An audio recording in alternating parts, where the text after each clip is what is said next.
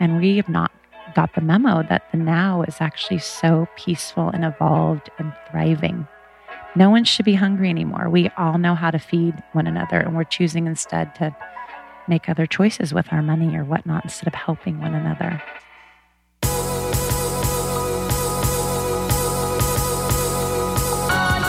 You're listening to the Almost 30 podcast, a lifestyle podcast hosted by Krista Williams and Lindsey Simcik. Tune in for a new episode every Tuesday to hear our honest conversations about topics like wellness, entrepreneurship, spirituality, and self development with guests who are really smart, really inspirational, and really fucking funny. it's real, it's raw, and it's unfiltered. Inspired by our transition from our 20s to our 30s, we realized it's so much more than that. Our mission is to provide you with the tools, guidance, and motivation to help you navigate any transitions in your life and propel your personal growth. Thanks so much for tuning in to the Almost 30 podcast. Here we go.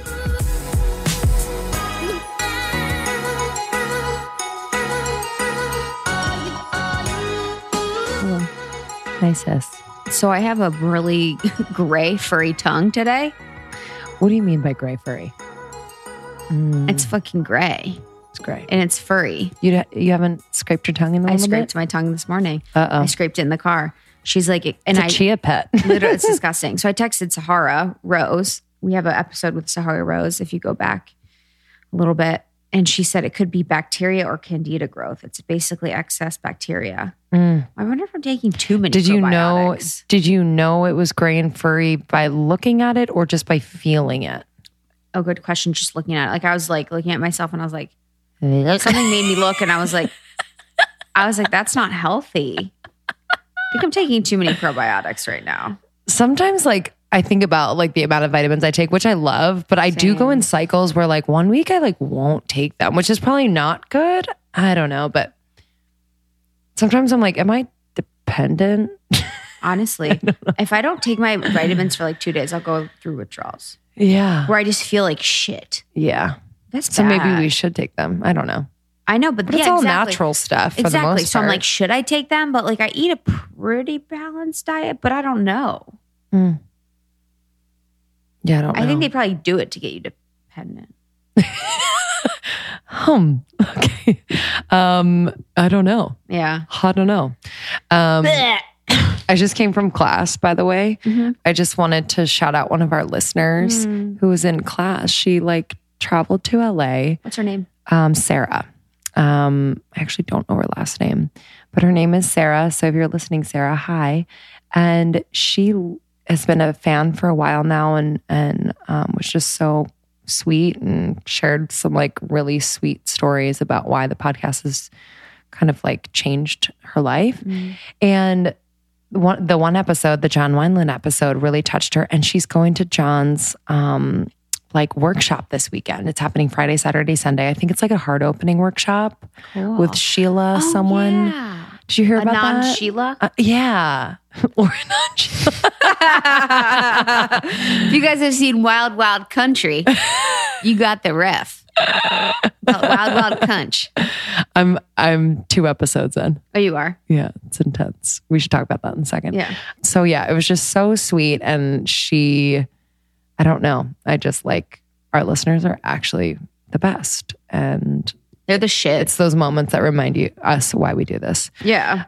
And like our call with Kirsten and Kayla the other day. Dude. I mean, I just like am surprised when everyone's so fucking badass. So we had a call with Kirsten and Kayla, who are in Toronto. They are Toronto reps. They are helping us, hooking us up for our Toronto event happening on May 28th, which is Monday, and then our Soul Cycle ride, which will happen on the 29th in mm-hmm. Toronto. See you there. And we got on a call with them, and they just like fucking owned it. Yeah. They I mean, scooped us up, took care of shit. they like had an agenda on the call. Oh my god, hundred percent. And then I was they're like, "Can I speak?" Sorry, guys, I've got to run. I'm like, what's going on? They're like, I have to hop off, get on a call. uh, yeah. But we'll check back with you in about two hours. Uh, Yeah, look for the email, the follow up where we summarize everything we talked about. They're so sweet. So sweet. We're so, so lucky. Well, this one I kind of want to hop right in in a second because it was really, really powerful. And we were so lucky to have Jill Willard in person. It was really crazy. It was crazy. I Um, felt like we were in a an angel food cake. oh, what a good The whole analogy. interview Because we're kind of like stuck and sticky and sweet and, and, sweet. and comfortable and light yeah, 100%. and covered in clouds. Like it was crazy. You guys, the energy of our I felt like I was drunk. Yeah, and it was- afterwards, we I- were exhausted we were- after. I was high, but then I was exhausted yeah. Yeah. for a day. hmm So whenever you're around someone that's like a healer or an intuitive being or someone that's like on a very high vibrational level, um, a medium, a psychic, you know, like a person like Jill that is next level with her energy, your energy is affected. So as your energy can be effective negatively with someone who's negative, it can be affected positively with someone who's positive.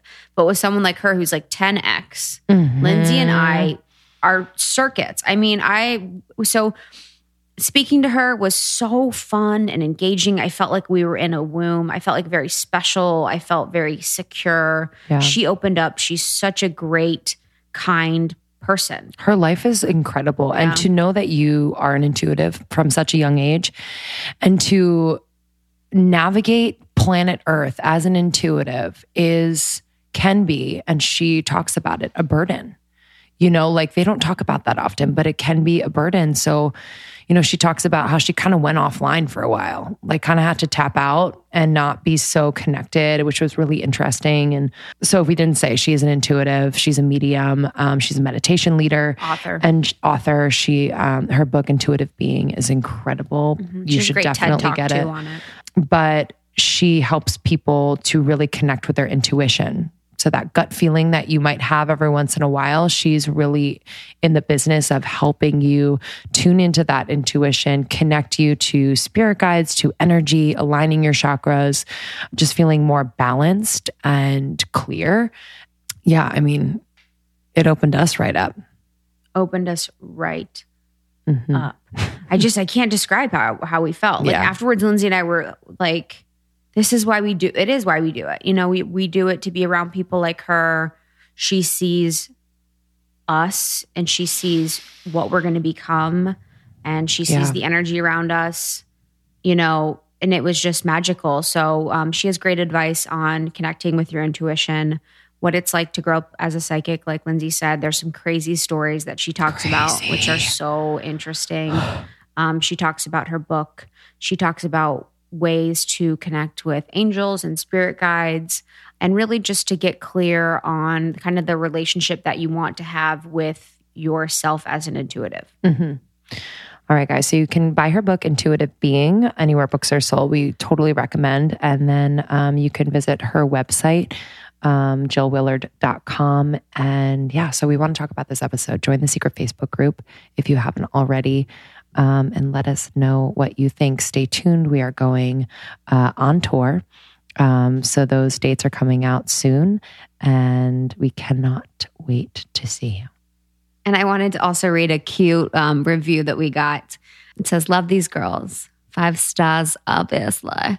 Uh, fun and lighthearted, but also informative, confidence building, and raw. Lindsey and Krista are truly themselves, and it shows. I feel like I am their friend. We are. But they don't just call me or text me. Haha. So fucking funny. Which is like the ideal friend sometimes because they're like, don't bother me. Fuck yeah. Damn, that is so fucking true. Don't call me. All of their guests are smart and insightful and vary from their background story, business, and mindset. I love this podcast. We fucking love you, honey. So sweet. Ugh. Ugh. All right. Without further ado, I feel like we used to say that. Without further ado, Without let's never say that let's again. get into it. Jill Willard.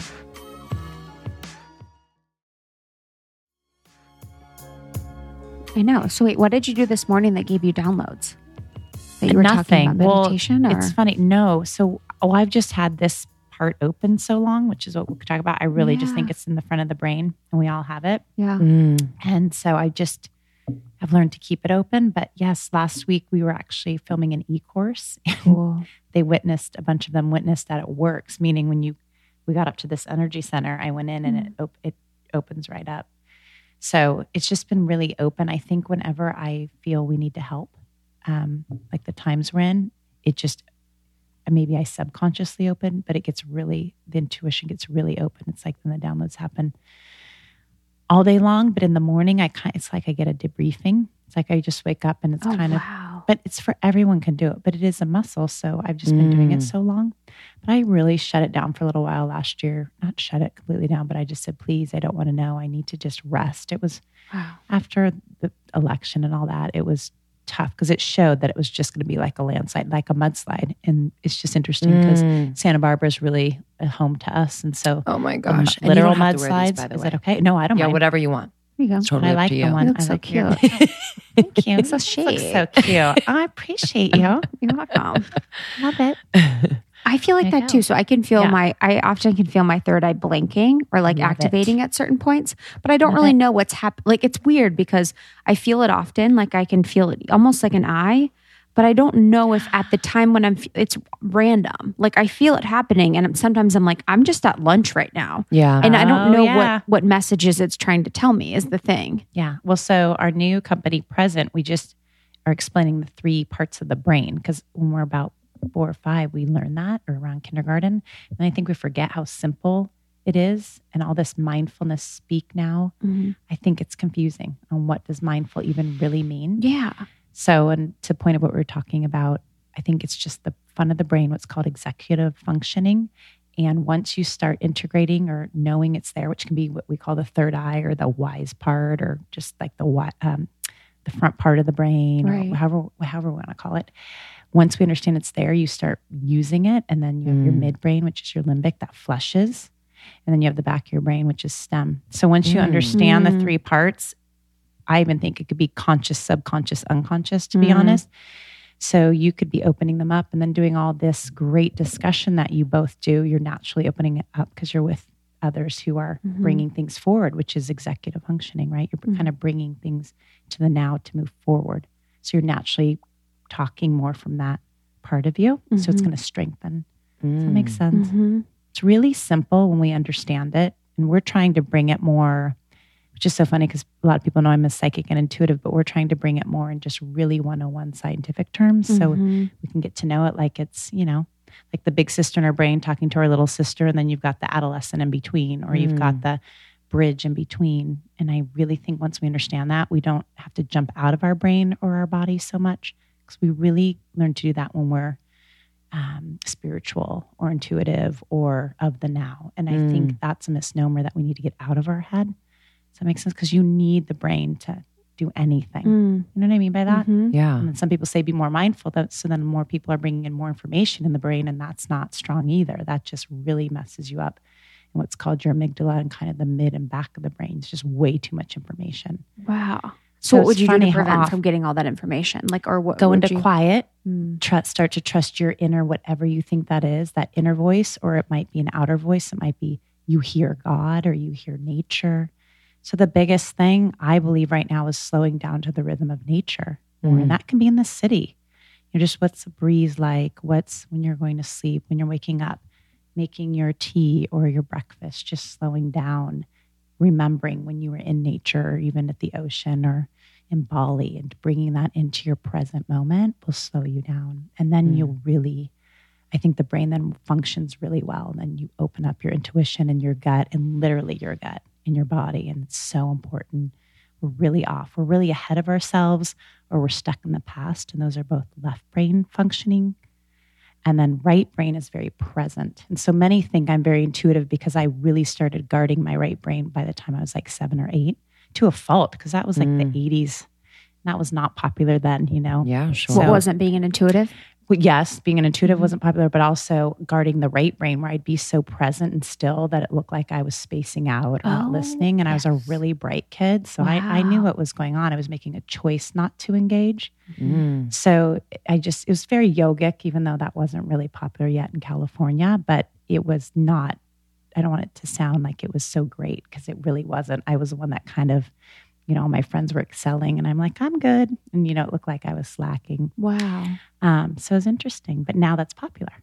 Yeah. So to do true. less in a day. When did you when did you first start to feel like you were intuitive or know what that Yeah. meant? So my first memories were very um, hearing a voice, and we lived in Europe. Um, when I was small, my dad flew airplanes in the Air Force during those early years, and then he got out, so we didn't have to move around. But um, I remember being in Europe and hearing that voice, and then Europe was so romantic and wonderful. It felt very normal to me. I thought it was God. Mm. I thought it was Jesus. There were just a lot of those emblems around, and I did gravitate more to my Catholic side of my Mhm. family at that time. So I just was like, oh, there's God. And then all of a sudden I realized, and what was interesting too is some people that lived over in Europe, it's like I always had these earth angels, neighbors, or even strangers that really supported it there. They knew. So they would smile, wink, talk with me, even if it wasn't in a language. And there was just this grace. So I felt very secure about that trust Yeah. whatever that was. And then we moved back to the States when I was five. And I do remember living in Northern California being like, whoop, this isn't normal, you know, and I didn't get called out for talking to, you know, saints or, or I did it very quietly. I was wise enough to know my parents didn't see it, didn't agree with it, ran things differently, you know, around us. It was that by then it was later 70s. So yeah, there had been a peace movement, but not really where we were in NorCal. It was very, you know, kind of Brady esque. So I knew to follow that route. So I got very good at following like the 2.2 lovely family, Yeah. you know, just Mhm. kind of stay normal. How did that feel? Like, were you, like, was there like this inner conflict or There was an inner, turmoil? con- yep. Or were you- yeah, Okay. for sure. And what I ended up doing, and old friends could attest, is I would shy back. I would kind of flee. I think I would get really creative in my room or whatnot. But I loved friends and people. So I'd have a good good friends or good friend. I'd go to great birthday parties. I'd play sport, which I was really natural at. But then I'd want to go pick the flowers after and go hang in my bedroom and draw and play dolls. And I knew I was different, but I Mhm. looked really just average normal. Mhm. So I did, and it was hard. And I say in the book when I wrote Intuitive Being, I think, you know, some wanted me to write more about my childhood, but my parents are still alive and I adore them. And yeah. I didn't really want to go deep except to say that emotions weren't met in our house. And I was very emotionally aware as a kid. That's a very right brain Mm. thing connection and emotional intelligence. So I, and I could read people pretty well. And some, some I think I erred because my brain wasn't, you know, I wasn't really old enough. I was seeing things and probably interpreting them incorrectly. But I knew emotions were everything. I knew saying I love you was everything. I am Mm. sorry. And that was just not the norm in the 80s, you know, 90s. That was all more about like, you know, control and what can you do for me? And it just was a very different age than what I was in. So I was kind of like an old lady in a little girl's body. Yeah. It was strange, but I really gravitated toward very natural rhythms like yoga and meditating and breathing really young. So for that, I'm grateful.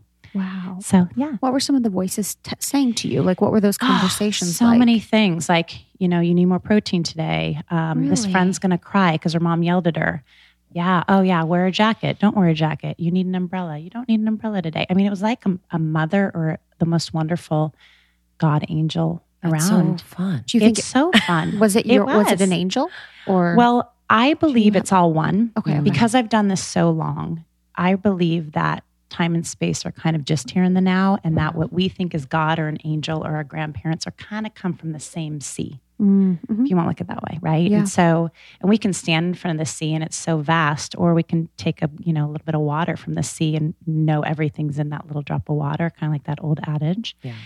So I knew that really early. And that's a form of physics. And that's kind of very Einstein y, but I just understood that. So, like, I loved Bach when I was little and funny things. So I think I understood systems. And that really helped me when I'd hear, I'd know God is in all of us and isn't really a thing. I mean, I went for a couple years when I was being fourth through sixth grade. I did believe God looked like Kenny Rogers on a cloud. I tried out the oh, theme. I tried That's out what everyone told me. Right? Everything. Yeah. That's amazing. It was everything. And I had very Everything. fun Christian friends. Oh, yeah. So I'm like, okay, I'll give this a try. It kind of felt good. Like, you know, there's a dad in the sky. And I'm like, by, by junior high, I'm like, nah, no, Love it's not real. It's really whatever's with you in the moment, if that makes Mm, sense. I really started to understand. And I understood, which was not good back then, how patriarchal we were and how abused we were as girls and women and even Wow. boys. I understood that adults did not really have the answer. And I was kind of surprised no one else saw that, you know? It was kind of funny. It was a funny you- thing. Mm. to, to the patriarchal point, how did you move away from Catholicism, or did you move away from that? Yes, I did. I did. So I adored my. m- We think that my I my grandmother had this as well. I, it really is in our Italian heredity. Oh, wow. And our grandfather, my grandfather, I adored, and I built like him. You know how you're like, oh, you're you know A little wafer. a little wafer. he was a wafer and he was meat and potatoes, and he was the skinniest thing. Oh my gosh, beyond. And he was brilliant, and I just adored him. He's very Libra Mm. and he just was a dream and we would have like have silent conversations since i was a little girl and he loved football and baseball and he was br- he was really smart so i just kind of followed everything he did so he was catholic he went to 7 a.m mass every day so i really knew i had my faith and spirituality in a great sense from he and then my grandmother rose so they were joe and rose and i just couldn't have adored him more and it wasn't a big italian family on that side and they lived an hour from us they were from san francisco originally and then they moved an hour away where I grew up in a place called Stockton because he built a company with two of his best friends. Just brilliant man and came from poverty in the Great Depression and you know would overtip the newspaper person and at this and I just saw so early the giver that it that is just so important without saying a word. He never took any credit. So I think I wrapped that up into Catholicism. So then I thought that was Christianity, but then I noticed it wasn't. And in junior high and then in, by my mid 20s and some people know this i really started seeing the priests were abusing boys especially and that was really hard for me. And that was it really hit right when my grandfather died and then my parents divorced after being together almost 30 years and that's when i just threw catholicism out the window. And a lot of people thought i became a buddhist. I drove this great land rover at the time i packed all my stuff in land rover moved up to the hills above santa barbara because i was in graduate school at the time and i just wanted to heal i was 26 27 Wow. yeah. So then I really noticed all religions were kind of the same. And then I realized the limitations of religion. And then now the way it shows religion is kind of red root chakra. It's an organization or a root. But if we have six, seven, eight main chakras, that's kind of like chapter one. So it kind of Mm. evolved at every stage. And I think we were talking earlier, you all are going to have a great new ideal where I think I'm kind of the last, although I know people in our town that are younger than me, but where we really believe in this Catholic or Christian thing that you need a middleman between God or that God had pale skin. And, you know, it drives me up a wall. That's hard for me. And I'm pale and Caucasian and all that. You know, I'm like, yeah. still. So I learned a lot of the hypocrisy. Wow. Mm. Yeah. Were, you- were you getting, was it downloads? Downloads? Yeah. what? I was getting downloads. I really was. Were you getting downloads about the boys? Yep. Wow. Yep. So it looks like a movie sometimes to me or a memory. Like we'll think about this night or think Yeah. about what you did today and you can see it. You know, you space off and see it, but you don't see it. But you think Mm. you do. You know, you're kind of like looking at, I think it's a part of the brain or something. Mhm. It would do that. It'd be like a movie scene or it'd look like a memory. So I'd be looking at a person and then it would show it. But obviously it wasn't showing it, but somewhere in my brain I could see. And what was wild is a lot of those people knew because I think what you're instinctive when you lie or you do gross things like that or you hurt another your instincts have to heighten you know if you're going to Sure. you know steal or be a thief or you know break into Mhm. someone's home that Yeah. instinct heightens and there's a scent and a look that humans have when they're doing that that now at this point i'm like doesn't everyone see it because it's a very similar look anyway so um, i started to see the patterning p- besides getting the downloads and and that kind of combo made it pretty invincible. And i just haven't been wrong about that yet. And i'm not saying it's an i thing. It's that we are all we all can connect into that energy and really just witness. And then it's kind of what you do with what we see. And i think we're really ready now for a lot more women and some mm. very kind conscious men too to see it. What do you do with it? Because i had to go through the next phase of then not emasculating or being so upset. Because then it's an eye for an eye if i'm so upset about it and that took me like a decade to move through what i saw and forgive that was a whole nother thing so Yeah. Did you tell anyone? Like, how did you? I did on my grandfather's funeral because the, the priest knew I knew. And Wow. because he was did he staring at me. Well, he was staring at me first. I was the first person in the pew bawling because I just adored this grandfather. And Mm. he died within a year of my grandmother. They were so in love. They were together forever. Oh. So it was hard. It was really hard. I knew things were going to change in our family, and they were really just the true family I trusted out of a lot. So I was, I knew it was a huge loss for me. And then I had already left where I lived in Manhattan Beach for years and was off going off to graduate school. So everything was just shifting. All home was shifting. All family was Mm. shifting. So I think I was probably pretty vulnerable and sad. And I looked up at him, and he it was like a horror movie. He was just staring at me, glaring at me. It's like he knew. And they say that they say those of spiritual know when others have these Yes. things. Like they they do know. And so anyway, he I finally looked up at him and we locked eyes. And that's what happens with me. And then it kind of opened up the third eye and he turned to the boy to his right and then to his left. And I it, that's when it showed kind of the memory. And this was 1990. I'm not gonna get it wrong. I think 1998 or 99. Anyway. It's before it came out, long before it came out, and I was so hysterically upset because he also was really zoning in on me. And Mm. that's what happens with a lot of humans. It's like they know I know, and then what do they do with the human that knows? Because I'm like the, you know, I'm the middle person or the, you know, kill the messenger kind of thing. So I was, we were in the um, car procession after, and I was so upset and I was bawling. And and my my parents actually, my mom was livid at me saying I was being disrespectful, which was so interesting because she had turned away from Catholicism years ago. So I'm like, this makes no sense to me. I just kind of saw how we really cover up anything that feels uncomfortable to us in our culture, Mhm. right? Especially as women. And so that was really hard. And then we went to the burial and he was watching me and would stand by me. And I was so, then I got pretty mad just inside, but I couldn't really say anything. So then a couple weeks after that, this is how the fates work. My mom let me know that um, his church had hate crime on it.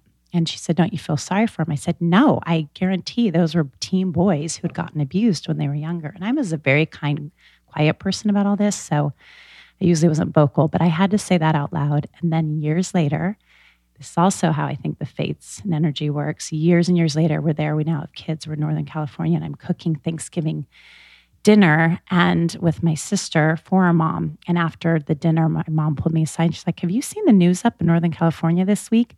30 years that gentleman had been abusing boys and got caught. The week I was in Northern California, I was there like once or twice a year. Wow. So anyway, that's a long story, but if you keep this open, you see you keep getting the answers and this can pertain to anything in life, mm. even if like, you know, you like someone or what should I do about this job? If you keep open and don't close down and go into fight or flight, which is more in the back of the brain, you stay open and aware, almost like a peaceful warrior. I don't Yeah. love that term, but that's kind of what comes in or just a very aware, kind, good person or it's not easy because we can just, you know, flee or fight. But if you can mm. stay open hearted, open minded, more information comes in. Yeah, no good. Wow. There is a special place in hell for people. I don't even know if you believe I in hell for people that do shit like that. That like it makes me cry wanting know, to like, right? think about it. I know. To be in a position of power where people like put their faith in you is like and you do like that is Isn't it awful? And on children. But what's going on today? On right? What's going on right now? Me In too is going on Hollywood, in I Hollywood. mean- it's the exact Oh, same thing. It's exact. It's pretty close to the same because anyone in minority energy, which is children, women, or those with darker skin, Mm. that's minority. Still, we still don't have equal power. power. that? Like being in that power. Do they Use have power? yeah, like a, a block to Mhm. any like depth Ah, of feeling? Yes, Yeah. huge block. I often the way it shows in readings this is why I started teaching in energy centers. Is they're stuck in their second chakra and they're young adolescents, Mm. and then you throw in hormones and it just spirals. So usually they're acting from old events, either that were done into them or they just didn't feel like they were included, and then they started to get hormones and they started to have fantasies about whatever, or they watched their mom be abused or their dad do Mm. things or a neighbor society. I mean, we really are so affected by one another and we're sponges. Our culture always thought if you don't say, you know, don't tell, or if it's under the rug, it's not there. You know, I kind of say it's like the hand above our eyes when we have frosting all over our face and no one, Mm. everyone just believes it's not there because we put our hand over our eyes, you know, and it's like, you didn't have a cupcake. You know what I mean? It's a Mhm. very interesting thing we're in in our culture. We're very left brain analytical. So it's more about physical and mental. It's not about the emotional or the connection, which is right brain.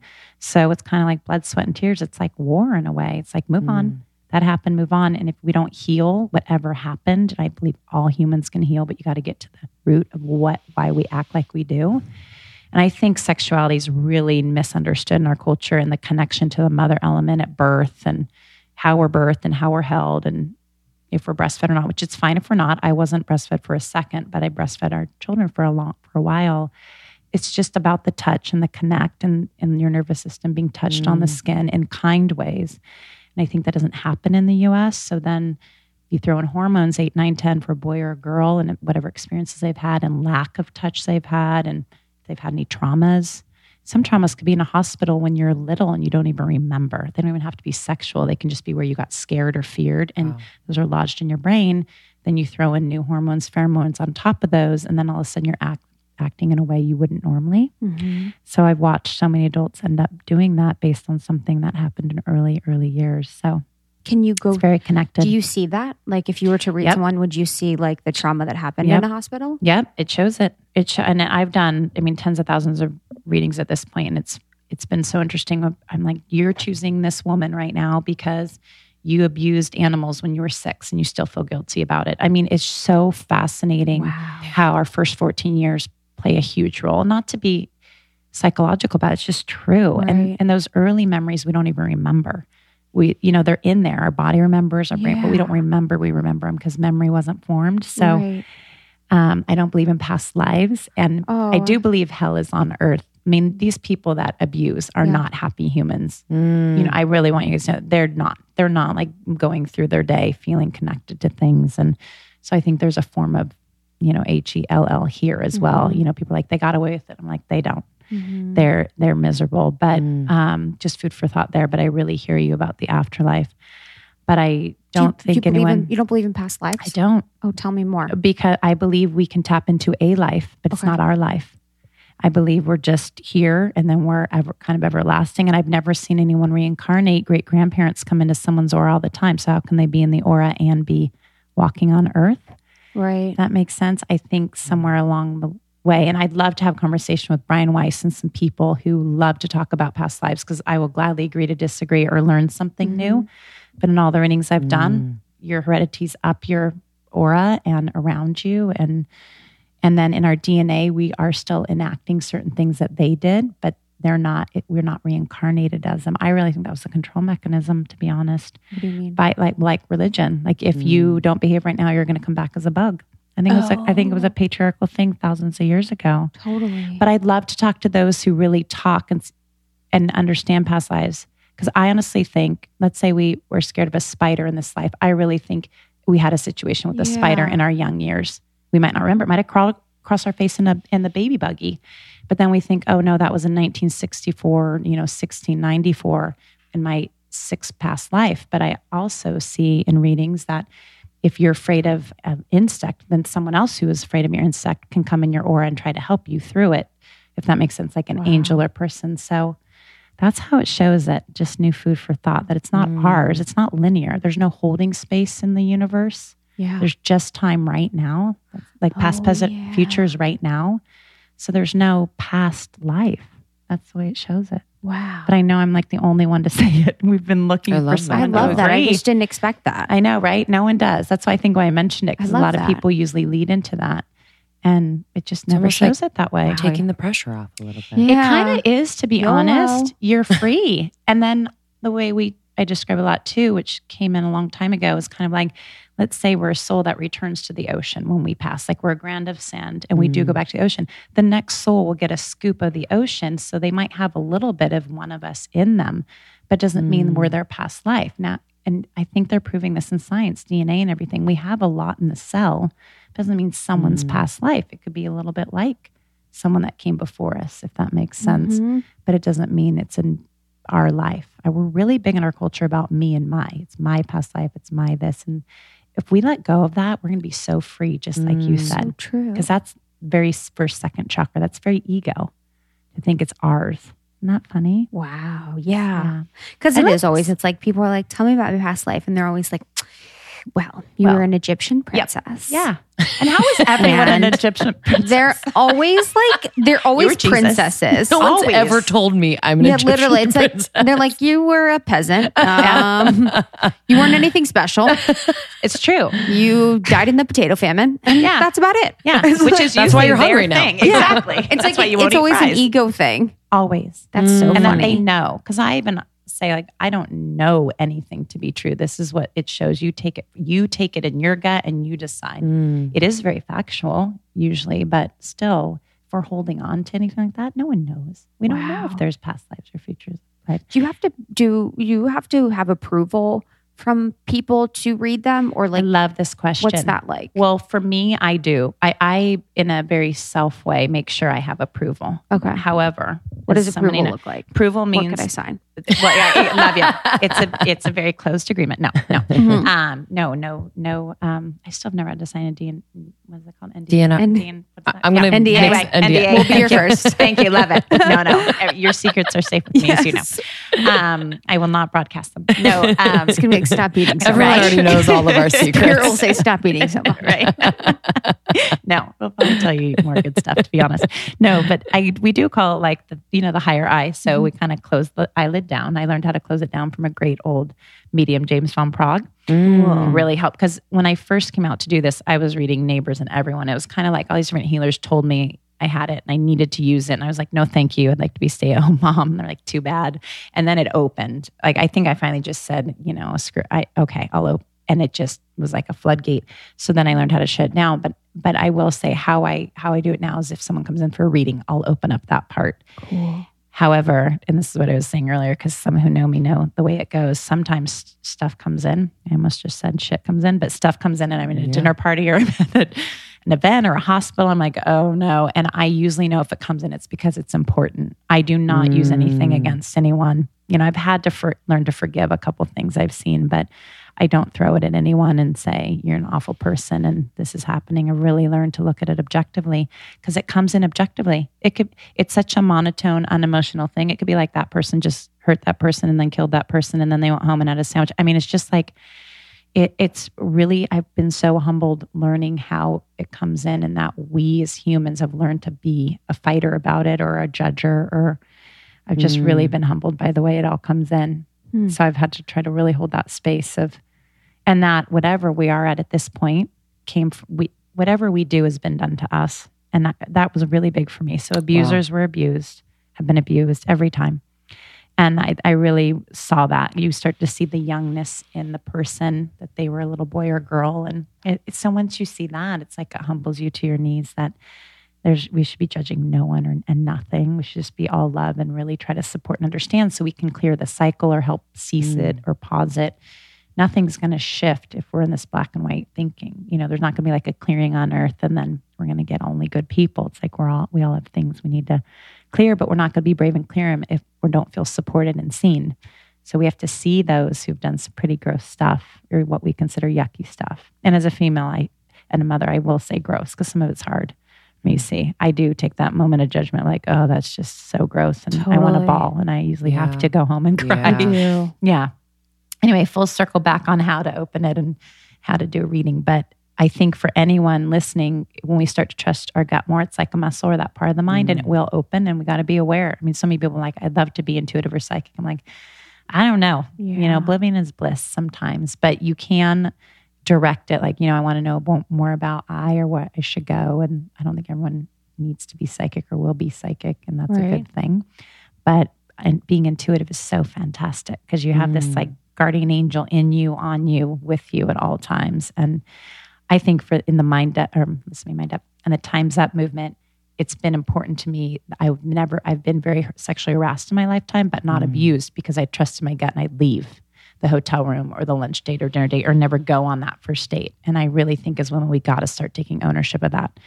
You know, just like you're something your body Mm. tugged, no, no, no, don't get in that taxi or don't keep texting he or she. You know, like we know, the body knows. Right. And we got to listen to that part because we can mind over matter anything. That's the free will we were given as human beings. So, When did you realize that we could be very powerfully intuitive? Someone who was Ah. not born as, you know, yeah. medium or whatever it is. It's how did you see that? Did you always know that? Well, no, I think because I experienced it, just Yeah. like you. I mean, anyone can. I think because I just w- kind of st- would witness myself a little bit, which might be my Aquarian nature. Just I learned to witness and Mm. for safety reasons too, kind of witness a room or whatnot, but or to feel emotionally safe and seen. But I just would watch it grow in myself, and I think we all, all had that experience. Like, darn, I was right about that, you know. And all of us have had those moments. If we really stop to look at a breakup, or we failed a test, or you know, we got to be on a test and the ones we noticed, we changed. We knew the first time and then we erased it. You know, whatever form it is, we knew. And to be okay with that knowing and trust that as your true north versus what anyone else is saying or doing. And once you can break free from that, which we call that moving into third chakra or moving into your stomach or gut literally, by the time we're 13, 14, we are equipped for it biologically. Meaning, just think when we went to freshman in high school, you don't, ha- if you're still following your friends or doing what a guy or girl is telling you, you're kind of staying not in your full maturity at that Mm. point. Because the way high school's set up, or age 14, you can really start venturing on your own. And what's your contribution to the group of friends? What's your wholeness? And you hope you have best friends that just adore you and say, you go, you know, and kind of like today on not. Yeah. Freshman year. Mm-mm. It's Yeah, hard. I, am thinking back. I'm like, whoa, that Mm-mm. was formative. Whatever Was what formative, was right? going on. Yeah. I manifested breaking my right ankle a week and a half before freshman year of high school started. Why do you say manifested? because I, I love that you caught that because I um my dad wanted really wanted me to be great at sport and I was getting really frustrated. The fun was coming out of sports, so I kept trying to find a sport he didn't know how to play. God love him. You're like, ping hear this. Honestly, ping pong, table tennis. Oh, he's good at all Yeah. that. I did volleyball because he'd never played, but then of course he was learning that. So I, I God bless him, he knows. So I broke my ankle, and also I think I was such a romantic. I was so excited for the football players to carry me around, and it was freshman Oh year, and I was probably yeah. mortified. Right? I was so many things. I still wore jean miniskirt. I remember. I mean, I like didn't even and they were hide carrying the you fashion. around. Hell Great yeah. call on my. That's so the Like, Italian sure, in me, I'll go right? on your shoulders. Exactly. Who cares? No, right? Um, no, but also it let me pause. And so I'm really good Mm. at that. I'm good at manifesting the pause, you know, some Wow. really manifesting something, which I don't always recommend because you can just pause, you know, if you feel mature enough. That, but that's so interesting that you that Yeah. because someone breaks their ankle, they're like, oh shoot, Yeah. like you know what I mean. Like you kind of Yeah. have the, obviously you have this knowing. Yeah. Well, and it Um, helps with so pain too, by the way, because even childbirth, is some people know, but also when I broke my leg, I didn't really feel it. I mean, I was kind of laughing. So it's funny when you use the front of your mind, it's a great pain reducer. And it's what we learn in hypnobirthing and for the future for you guys. And no one has to natural anything. I'm really not pressing We've been that. talking a lot about a lot about Well, how funny. Maybe Yeah. that's why that just came in Yeah. sitting here. Love it. Yeah, we just I highly recommend it Be- just because you feel like She-Ra or like the most powerful human when you Is that the when you birth natural. princess or I love that? you say that because I don't even think it was that spiritual. I'm totally I'm pulling up something from like my childhood. I think because we were talking childhood. That was I like was a thinking of the Indian princess Shiva the arms. Yeah. no or let's see who are we? Yeah, thinking? Shiva. Yeah, Shiva. You know That's what I mean? She's Yeah, let's of bring in Shiva. Yeah. Yeah. So you This did natural birth using Yeah. hypno.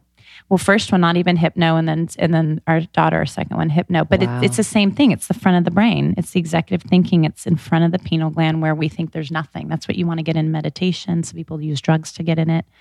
But if you really just can get in it naturally, you will feel the strongest high. And every woman I feel should go into. I think that's how we're made this way biologically because you go into motherhood, not in an egoic way, in a very humbled brings you to your knees mm. way, but you have this bond with the child. And you also, and I know so many people are listening, they're gonna be so pissed right now, being like, had C sections. That's all good also. But mm-hmm. just food for thought and shifting the perspective of not being afraid of pain or the pain lessons when we're open and relaxed for anything is so great because then you feel the bonding agent still.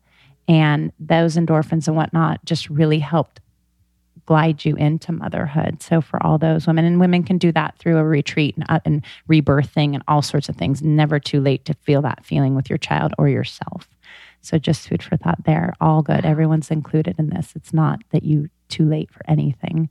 But anyway, just food for thought. But that's all the front of the brain. So what's your thought on parents? Like, are your parents like, what is the relationship with like parents, spiritually Okay, I love this. and the importance of them? I, this is i'm probably not the best one to answer parts of this because when people have said like even last mother's day when up people are like i'm so glad i picked my mom i don't really believe in that i think that's pretty egoic too to be like i picked my mom you know What I does that mean? meaning the whole i think each human is bi- so biological we're part of a whole Mm. so if we think that we we picked the whole Oh, scenario what do you know what i mean Yeah, it's just yeah. like i'm not sure about that but i i do believe in a form of karma or coming together to learn certain lessons or what our soul came in to learn or we wanted to you know do something. So we came in and this is how it was going to happen even if it didn't look pretty or it was challenging. Like for example for me i'm really grateful now having the family i had because they taught me such a strength and independence and a forgiveness in a way that wouldn't have happened maybe if we would have been mm. extra bonded or i felt extra included. You know so i think that the gift is now i can come forward publicly as a psychic intuitive and it really doesn't hurt my feelings if someone yells or disagrees or anything. I have complete compassion so i think i learned that. But i don't think i picked that. I think that this whole we're all so one that we come into a society the way it shows in creation is we all come in like two will be carpenters, two will be doctors, two will be male humans, two will cook, two will clean, two will hug, and everyone's equal. And you need one or two of everyone. You need different humans to do different things to make a stronger unit and to make a stronger global unit. And I think we've lost that. Mm. So, in form of parenting, I don't always think it's as planned as people think. I, I could be really wrong, but I think a lot of life biologically is doing what we can with what we're given, having that free will and then choice to say, okay, this is what's presented itself. And we've lost that, right? Because we keep thinking it should have been this way, or I deserve this, or this is normal and I'm not normal. But if we came in just more open, shows a bit of that. And I'm describing it probably too vague and trying to do it simply. But I think regarding parents and anything life, it really is what's presented and then what you do in the moment with what's presented mm-hmm. drives you forward every mm-hmm. time. But so much of so I just freak out. So yeah. what does that do? you freak out with being a parent or with no, your parents? with my parents. with so what what that yeah. usually is is an old dynamic in your root, mm. and you're that you're trying to clear. And this I wanted to mention this earlier, so this is so brilliant you did. Mm-hmm. I think the way, the way it shows the brain is kind of like you know when your iPhone or your computer spins and it shows the rainbow or it mm-hmm. circles. Yes. When we have a, something happen to us, a situation that we didn't prefer or agree with, and we could be two or 20 or 40 or whatever age, it's like a little sliver or it, it, there's an input that happens in the brain. And then it needs to finish the cycle. We call it being at six o'clock. It's kind of at the bottom if you're thinking of a round mm. clock and it needs to swing back up and clear or if it's a splinter it goes in and then it needs to be pulled out. Yeah. And we never we didn't let anything conclude when we were little. Our parents weren't allowed to cry do what they needed. Grandparents weren't because we were about blood sweat and tears. So there's all these scenarios in our brain that never got to be plucked back out and healed. So even when someone gets let's say sexually attacked or anything happens or has a bad date or gets yelled out by a loved one or whatever happens that creates a imprint we can clear that you know but it's usually the memory of it and we go back and ruminate or the time that it's still buried or we bury stuff over it. That's the that's really what gets us. It's not the event it's that the event got buried.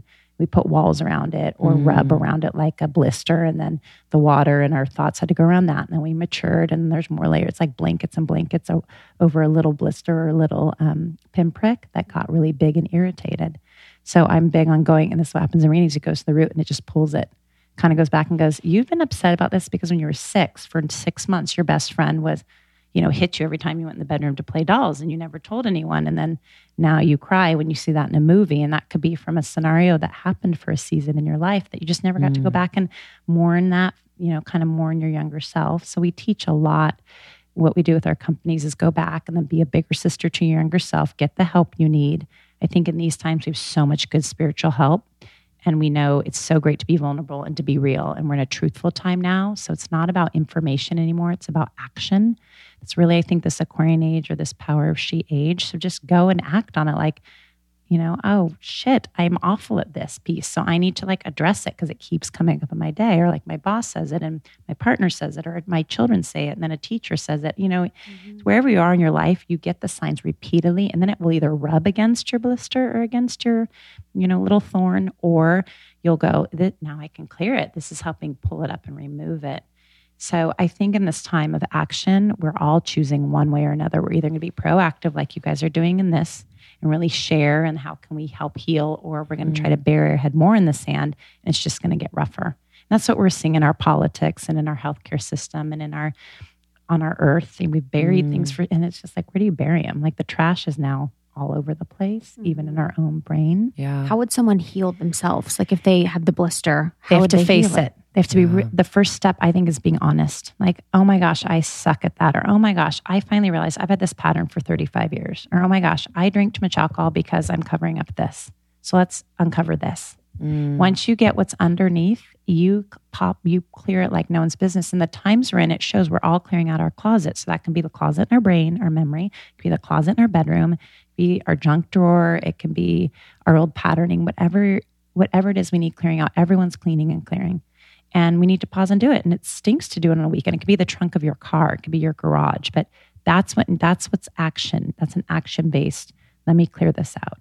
And then let me have a new intention. Maybe for two decades I did it this way. I want to now do it another way. I like how she does it, he does it. I admire this person you know, so I'm going to learn from them how to do it. Mm. And we're so connected. We just become one when we do in such a good way, kind of at a side by side thing versus I'm going to do it and then conquer her or Right. him. We're big on conquering, and that's left brain again. And it's primal, it's old way. And we have not got the memo that the now is actually so peaceful and evolved and thriving.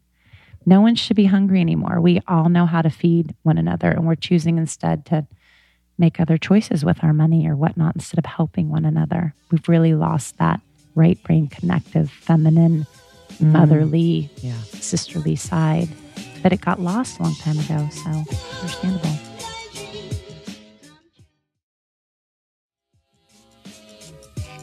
you know, for something as big as what's going on in the political climate and in other mean? spheres. Yeah, what do you mean?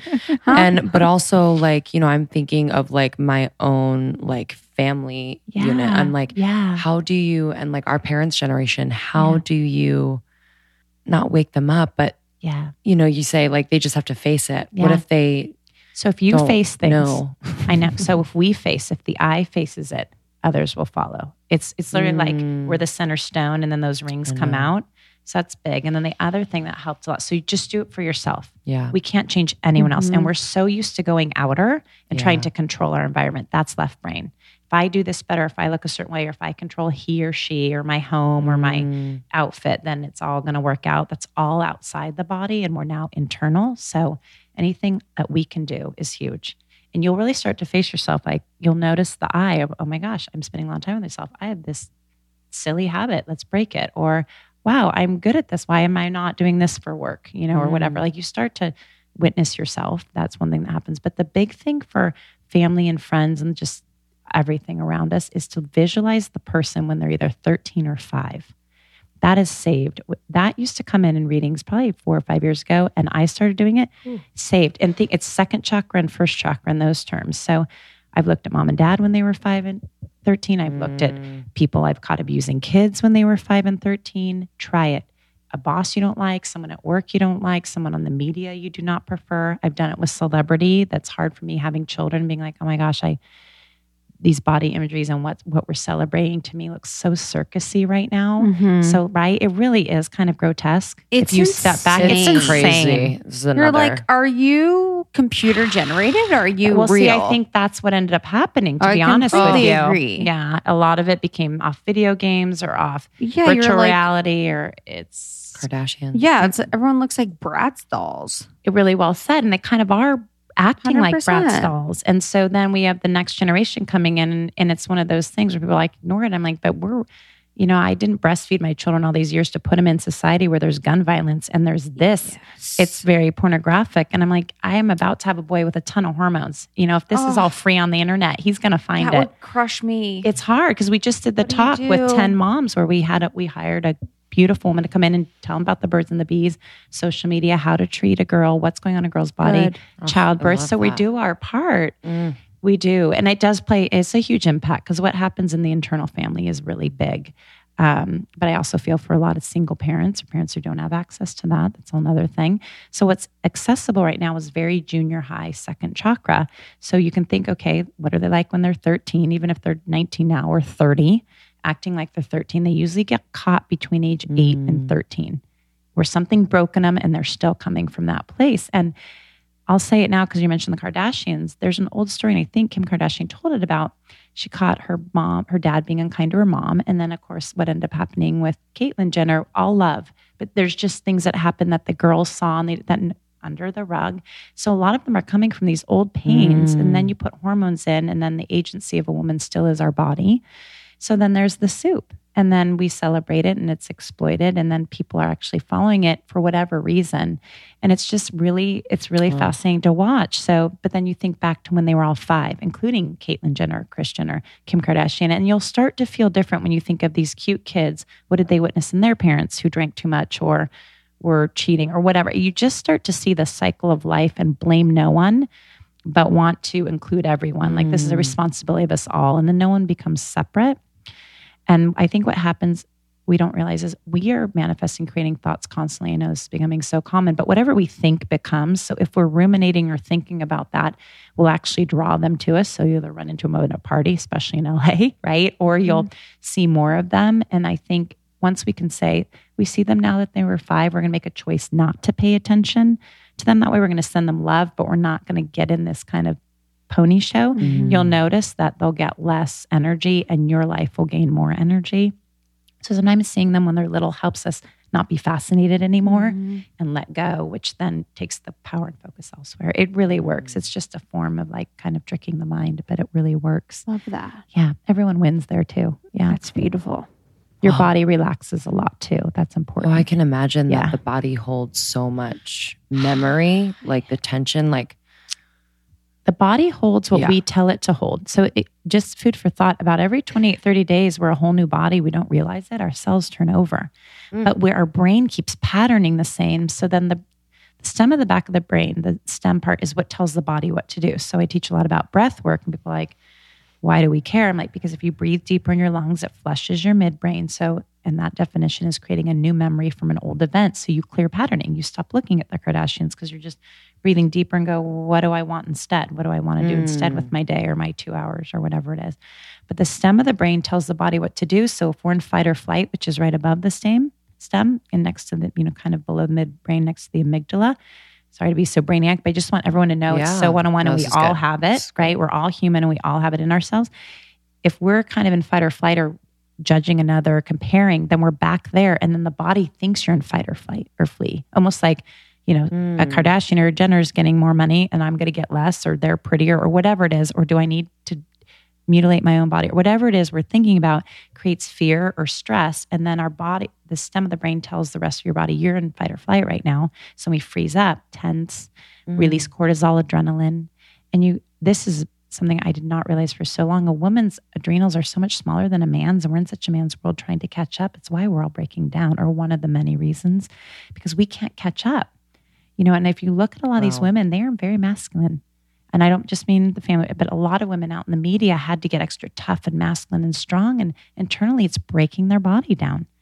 And then when we talk about a Kardashian, lastly, it's last time I'll mention their name, but then they can't birth a third child or they have the preeclampsia, all those things happen from stress in the body. Mm. So it's just very connected. Wow. And if one of them or all of them listen to your podcast and get upset, we send you all love. Yeah. No, they, yeah. yeah. I mean, all love but, to them. But actually, you you describing all of that makes me have a lot of compassion. Like exactly. I just like you think of them and what they've seen and like yeah. what they've been through. I yep. really do have a lot of compassion. Yep. yep. And once we have compassion, we send them love and we move on. The brain's yeah. kind of done Remember how we talked about earlier spinning? Yeah, like there's a thorn in my side, and that might be something mm. I see on TV. Now you just pulled the thorn, all love, and all of a sudden you freed so much energy in your body to go do something else. Mm. And then you reduce a cortisol, insulin, all that, and you can eat more and you're losing weight. I mean, it just brings you back to your own life and your own joy and your own freedom, which I'm so big on because yeah. I think we really need to enjoy this beautiful thing we have for our life, for our body. It's really incredible. So, anyway, it's when we hop out that things go awry. What are your thoughts on dreams?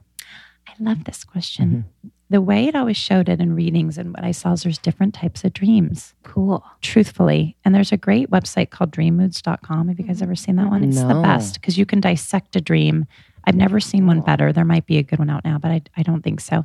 And you can say, like, you know, there was a tiger in your dream, a lobster, water, and a house, and you can look it up and get to know.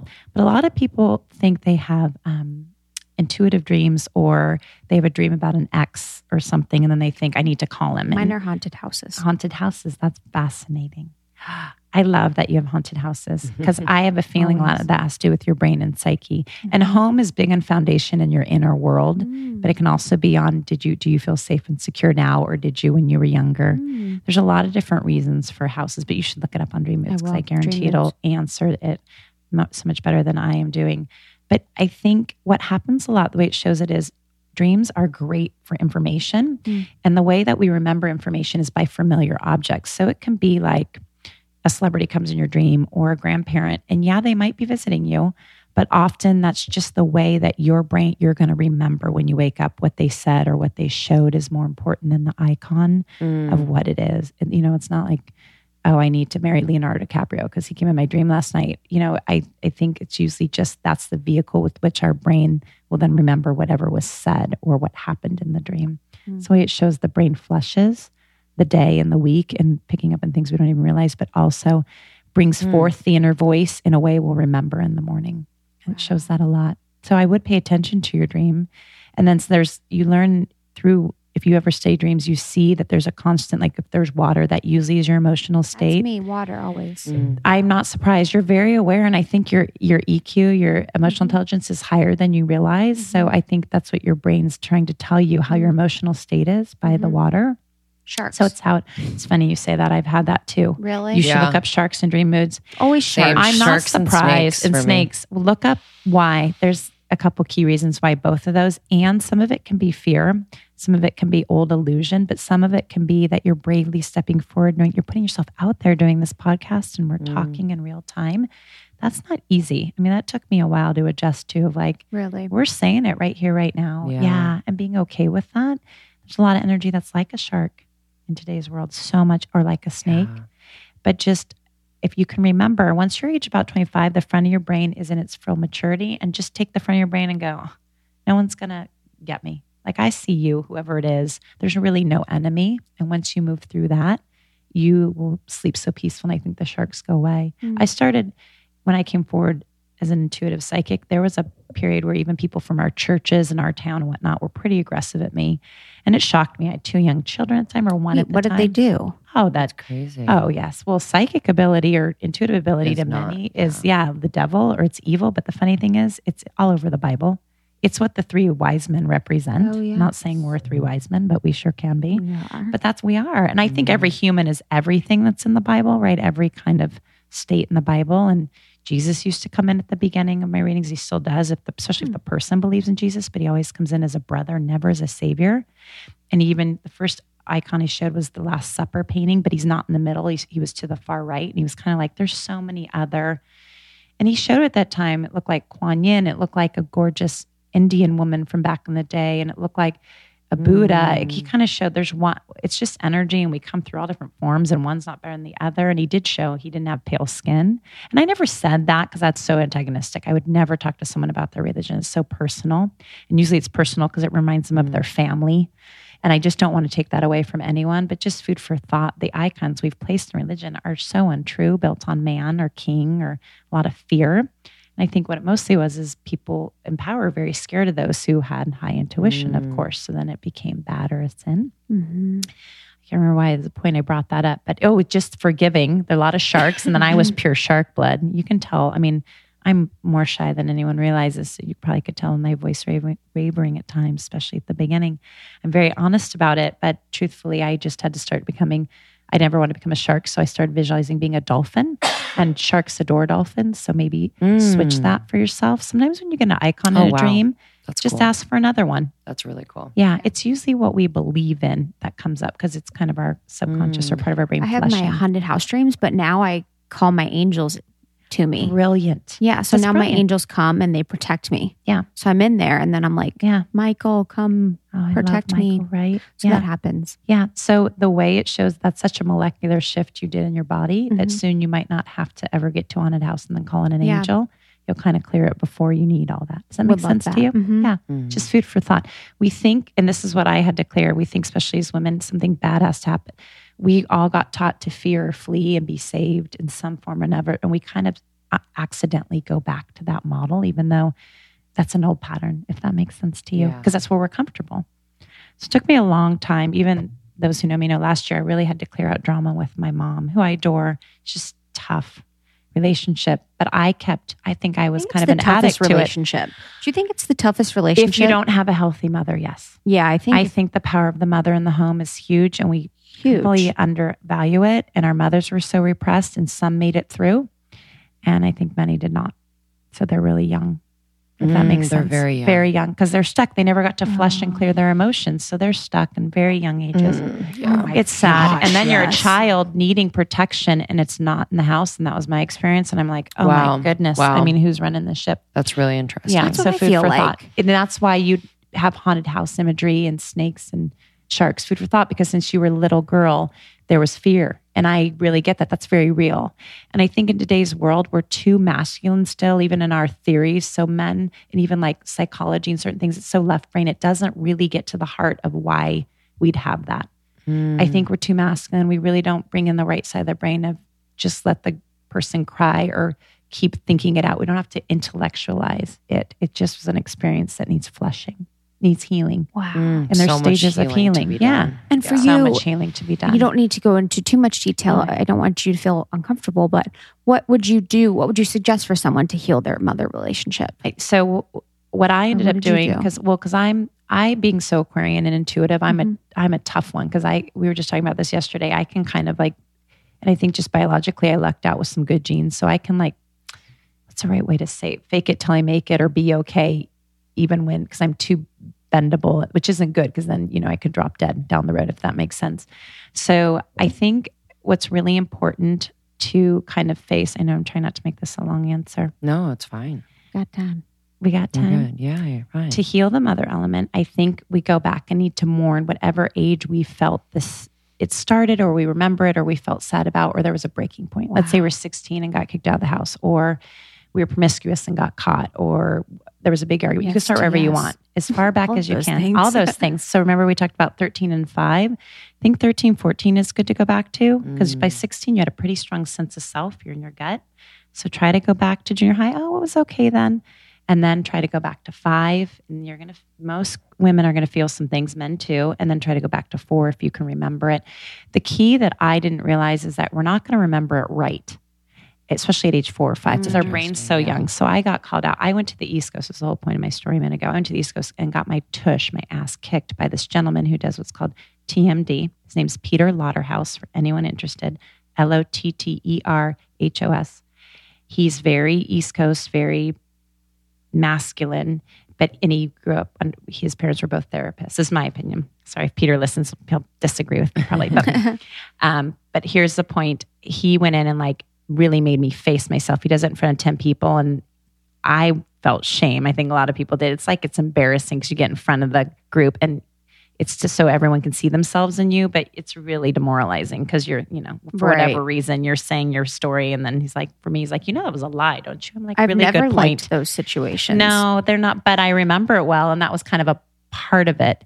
But I think the part that was missing is in the emotional healing aspect, where then, you know, you need to cry or be comforted or hug. Like your nervous system needs it. It's not a little girl or Mm. you're, you, you need that to Mm. move through. Your, your brain needs it. You know, you can't go back to a trauma and like rip it out very left brain. You got to bring in the right brain and, and have the nurturing where someone like, uh, I think it's Iyanla Vanzant, who I Mm-hmm. adore on Own, she does it, where she goes in hard but then hugs. You know, it's that kind of thing. Yeah. So I think you do need a strong female aspect. I don't think he would feel okay. None of us would feel okay if he was hugging it up with us, you know, and that. So don't blame him for that part. But that was key for me was facing my old story, realizing it was my story and I was holding on to it. Because of course I wanted to blame. That's a good one. And then part B was then going and healing, like take it to the mat, rest, kind of take the part B of then kind of you now we've uncovered the wound. So then how do we air it out and let it heal and then go easy? I mean, it took me a year, a good year to really kind of go through the cycle of mourning, which you'll see in many books and structures. And I believe it. The four seasons are huge. You, I can usually tell if someone's healing appropriately, even from death or death of a marriage or death of a spouse or a parent, if at one year they're healthier. You know, the one year mark of like first Mm, holiday, first birthday, all that. But if it's the second year mark of the second birthday, the second, and they're not, they're just not making progress where they're a little more mm-hmm. positive or feeling good, they're wallowing in it, just meaning they're they're not getting a little healthier or happier. That's not how we're built. We are built very resilient. The brain flushes every see every spring anew. You know, if so if we're not there, then we're usually stuck in an old spiral pattern. And I wasn't, you know, every spring anew, I wasn't always feeling great about that mother mm-hmm. relationship. And then things would happen in the now that were so hurtful at times that I'd be like, oh, I feel like I'm about to go back five years, you know, before doing mm. that work. Meaning, you think I thought I was okay, and then it'd be hard, or I'd have another child and things would happen, and then it would bring me back. And I was so tired of that. That's almost seasick, you know, where you feel you're good, and then you're in another relationship that the same thing happened. You're like, I thought I broke up with that. So that's usually patterning, and a lot of that goes back to our mother father element. And then if no one wants to do any of this, just start opening your hips because open hips, open mind. We store a lot of old memory in our that. hips. So if one. anyone was ignoring everything else you just said, Just understand really yoga? interesting. or just sit in front of a TV show. And you can sit on pillows and crisscross. I mean, it can be in yoga, but it can be any way you feel comfortable doing it. It can be waiting in a car and like stretching, you know, putting your seat back before work and stretching your legs back and down, Yeah. opening up the hip however you can. I sleep like that. I love that. I do too. Love that. I- you're so you're so good. You're releasing away. But that's very She does it connected. right Look now. at- Yeah, I always stand it. on my knees. Screw the sound. Do it. Krista. Screw the sound. Look at you. But really open up and you'll notice things will come from the back of the brain. And that's where the fight or flight, you know, kind of is, or it's below it. Wow. So food for thought. We're so connected in the now. The body wants to heal. We're so organic. We Yeah. want to heal. The body does not want to hold this. It wants to be in the now. My head hurts. It doesn't it? Does it hurt? What's Let's not do okay, then maybe sit back up. See, No, you're I- on your knees, I'm which getting lots of it- downloads. I know, right? you could be. I wish. You could be. Oh, what is your self care routine like? Like, what do you do to like keep yourself? I, I really believe self care needs to be really simple right now and organic, Mm. meaning really the key elements of water and air and light for every human. So I really look, I was asked this a little bit ago. I honestly, when I usually open my eyes and usually I get woken up by our cute, now four year old, who says often it's a beautiful day. I mean, it's hilarious. Yeah, it's Boy really sweet. Boy, Mm. really cute. He's hilarious, but but it's sometimes really early. Um, but but I also I always find light first, you know, because usually it's Mm. daylight at least, or it's about to be. So I find light just because that's kind of memory. And then I usually say something grateful deep breath, and just kind of saying I'm grateful, something because I really think that that grateful heart or grateful mind keeps everything going north because it's just life force or Yeah. it's biology. Everyone look. And then I make I usually do some form of water on my eyes or drink a little water.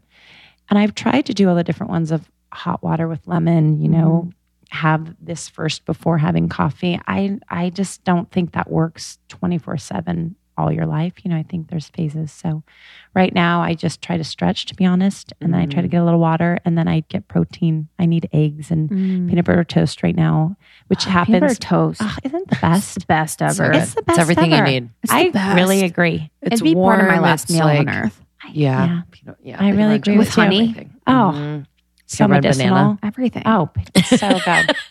and then I check. I don't check on the day right away, which I think is important for all people. Mm. I don't check on the phone. I do the night Oh, before nice. sometimes, so I Mhm. do. I'm prepared. Like tomorrow, you know, this starts happening at 7 a.m. or 9 a.m. But Mhm. I would recommend non-screen right away because there's so much that has so come in the night before. Let it kind of marinate, see what pops in. It's great for your nervous system too Okay. to take even if it's 20 minutes before you start your day and and watch it will bend time meaning people go i don't have that. You do. If you literally just for 10 minutes breathe or take a shower or get your water and think of nothing you'll go to your phone and be more efficient with your emails in your day anyway. That is so true. it's true. It makes time more meaningful. Such a good tip. and then you have a lot of extra time. Mm. i got here t- 20 25 minutes early which is hilarious then to be at the gate no but the, right? But but that's because of this no no no in a good way oh i loved it because then i could breathe and oh i love Yeah. anytime Love don't you worry but my point is for the busier i've gotten the more i've bended time and there's a parking spot right in front of your place Oh, which really? is never did not seem that, That wide open never no That makes me See, right? So Yeah. that was why I needed to get there at that moment, or otherwise I would have been probably Wow. 40 minutes late, right? That's what I was worried. I was actually sweating about that. I was right, like, no, oh, right in front. And it was a really wide space. I'm like, did like the hugest, you know, Wow. old school van just leave? Makes me so happy. That's Isn't amazing. you happy? And I even you turned to go in. Yeah, but that's what happens. That's what this is. You get really connected to everything. So then time helps you, or time's more gummy or Mm. supported. wow. We call it bending time or angel parking. But yeah, Can it you- works though. Talk to us about intuitive meditation. Mhm. Yes, you were so sweet. Yeah. So when I came out, it was the third time I came forward because I kept going back to wanting to be a stay at home mom. And I was told from different healers, you can't, if it's in your chart or it's in your destiny, all these different things, if you shy away, you guys will be stripped, you know, mostly financially. And it happened.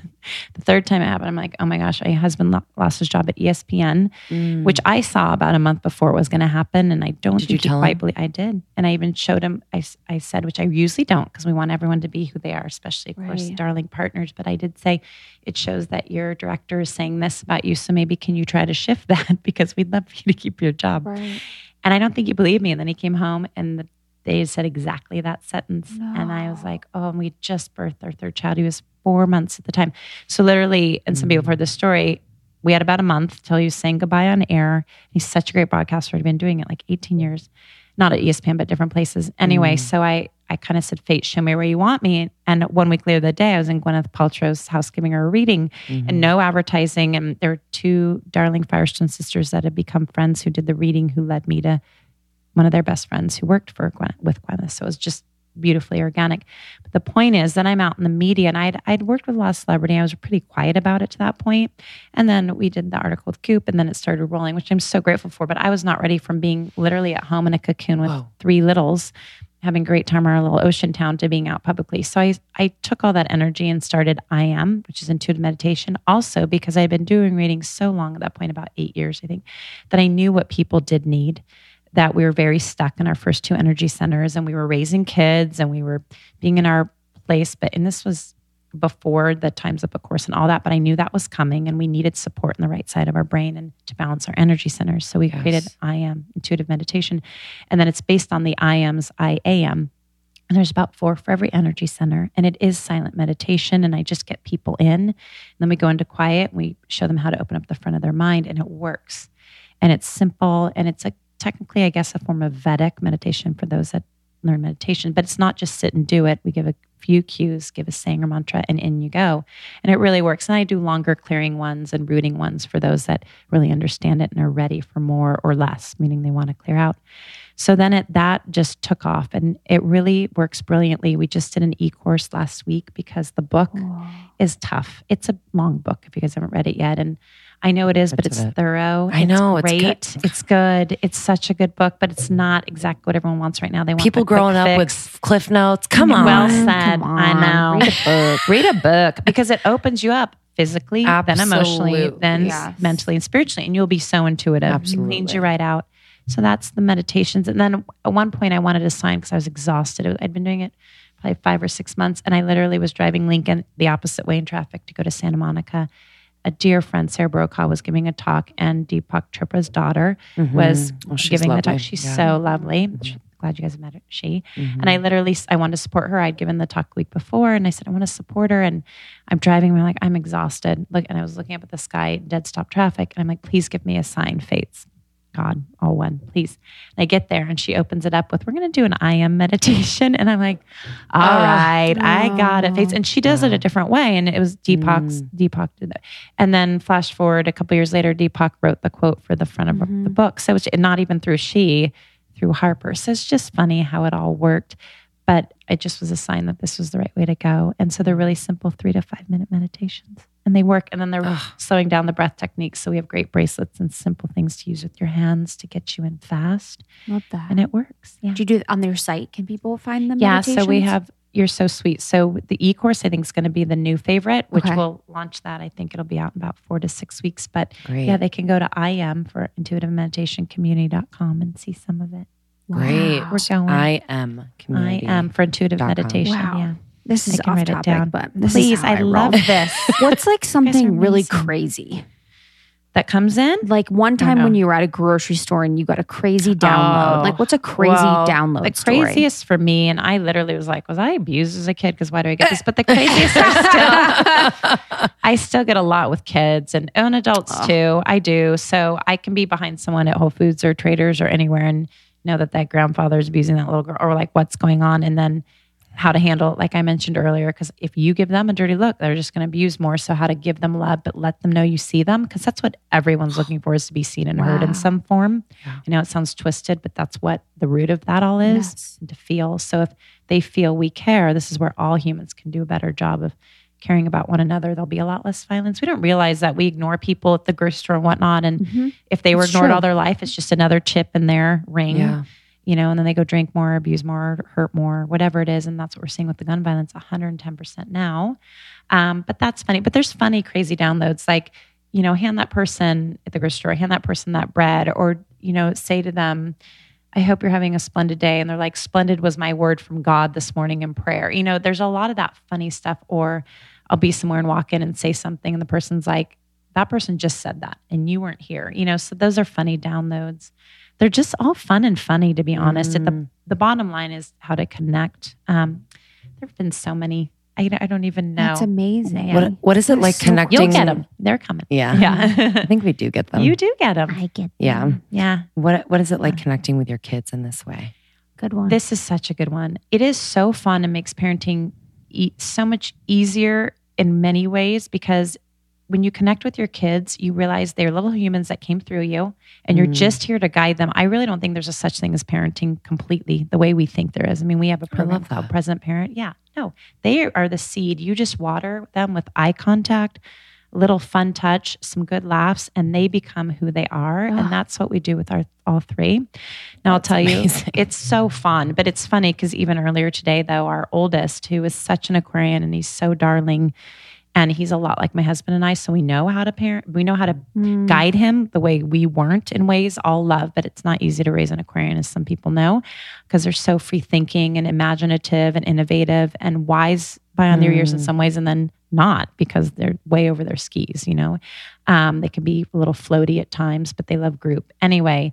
Um, our son was in a group and ended up saying something unkind to a classmate, and he was truthful about it. And the, thank goodness the mom came and said it, Ty. But he's writing a, a apology letter right now as we speak. So we hold him accountable for his actions, but there's no shame Yeah. and there's room for lesson. And that's where being intuitive and all for all of us are just pausing and really seeing them for who they are, not who we are or who we think they should be. That's the old patterning again.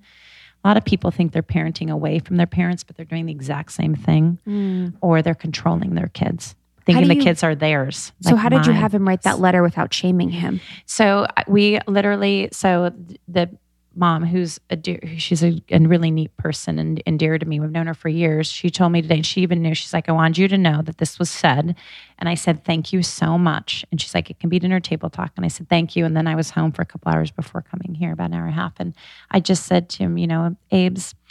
I was told this went on. You know, what do you want to say about this? You know, or what? Yeah, that's how I said it. Not what you think at that point. And he looked at me and knows. And because of, I think, the nurturing and the early hugging and the being there and playing, we have such a trust in one another that he knew. And he said, Mom, I did. I wasn't the first one to say it, but I did. And I looked at him and said, We both know that it's not about what anyone else said or did. It's about you because he's 11, second chakra. He has to take responsibility for his action. And he said, I know. Said, You're going to be writing an apology letter. And there's two weeks he has a little phone to walk around town, the farmers and all that. It's like all the stuff off of it, but he can at least text us. And said, That's gone for 14 days. I mean, we do hold agreements because that was always what it was going to be. And he said, okay. And then we have an we have an I'm sorry letter that we teach for the present program. And he's seen it when he, we teach it to the kids. He's never had to use it. So I'm like, you'll be saying, I'm sorry. And the letter, you guys would love it. It's on my phone right now. It says, Dear so so, I am sorry for you might be feeling this. I was feeling this, you know, and that's you do not have to accept mm. my apology. And then in the future, I will do this, or or my agreement is is actually how we do it. We don't say future, mm. and then and the child doesn't have to accept it on the other side. So we're leaving room for everyone to feel what they feel. And of course, he's like, "Oh, mom, I know, I know." He goes, "Okay, I will." I mean, he just said, "Oh, mom, like, shoot, I have to do this. It's going to be embarrassing." I said, "You do." He said, "Okay." And that was the end of the story. And then he was mm. reading at the time he was doing his homework, and I just let him go back. And that's a big thing to nip of our generation is not getting mad, not voting that we're upset because a boy did that to us or a girl or our mom spanked us or whatever. It's just staying in your body in the moment and then you don't shame.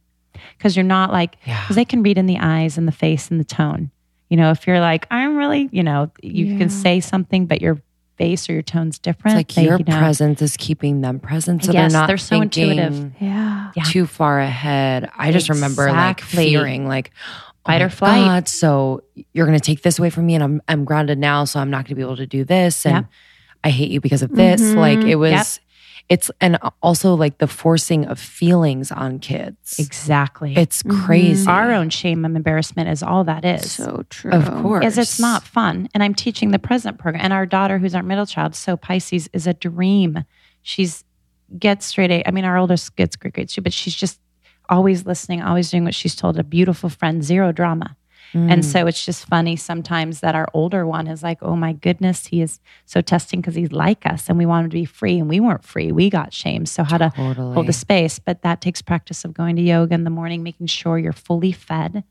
In the readings all the time for a lot of parents, I'm like, you're hungry. That's why you're annoyed at your kid.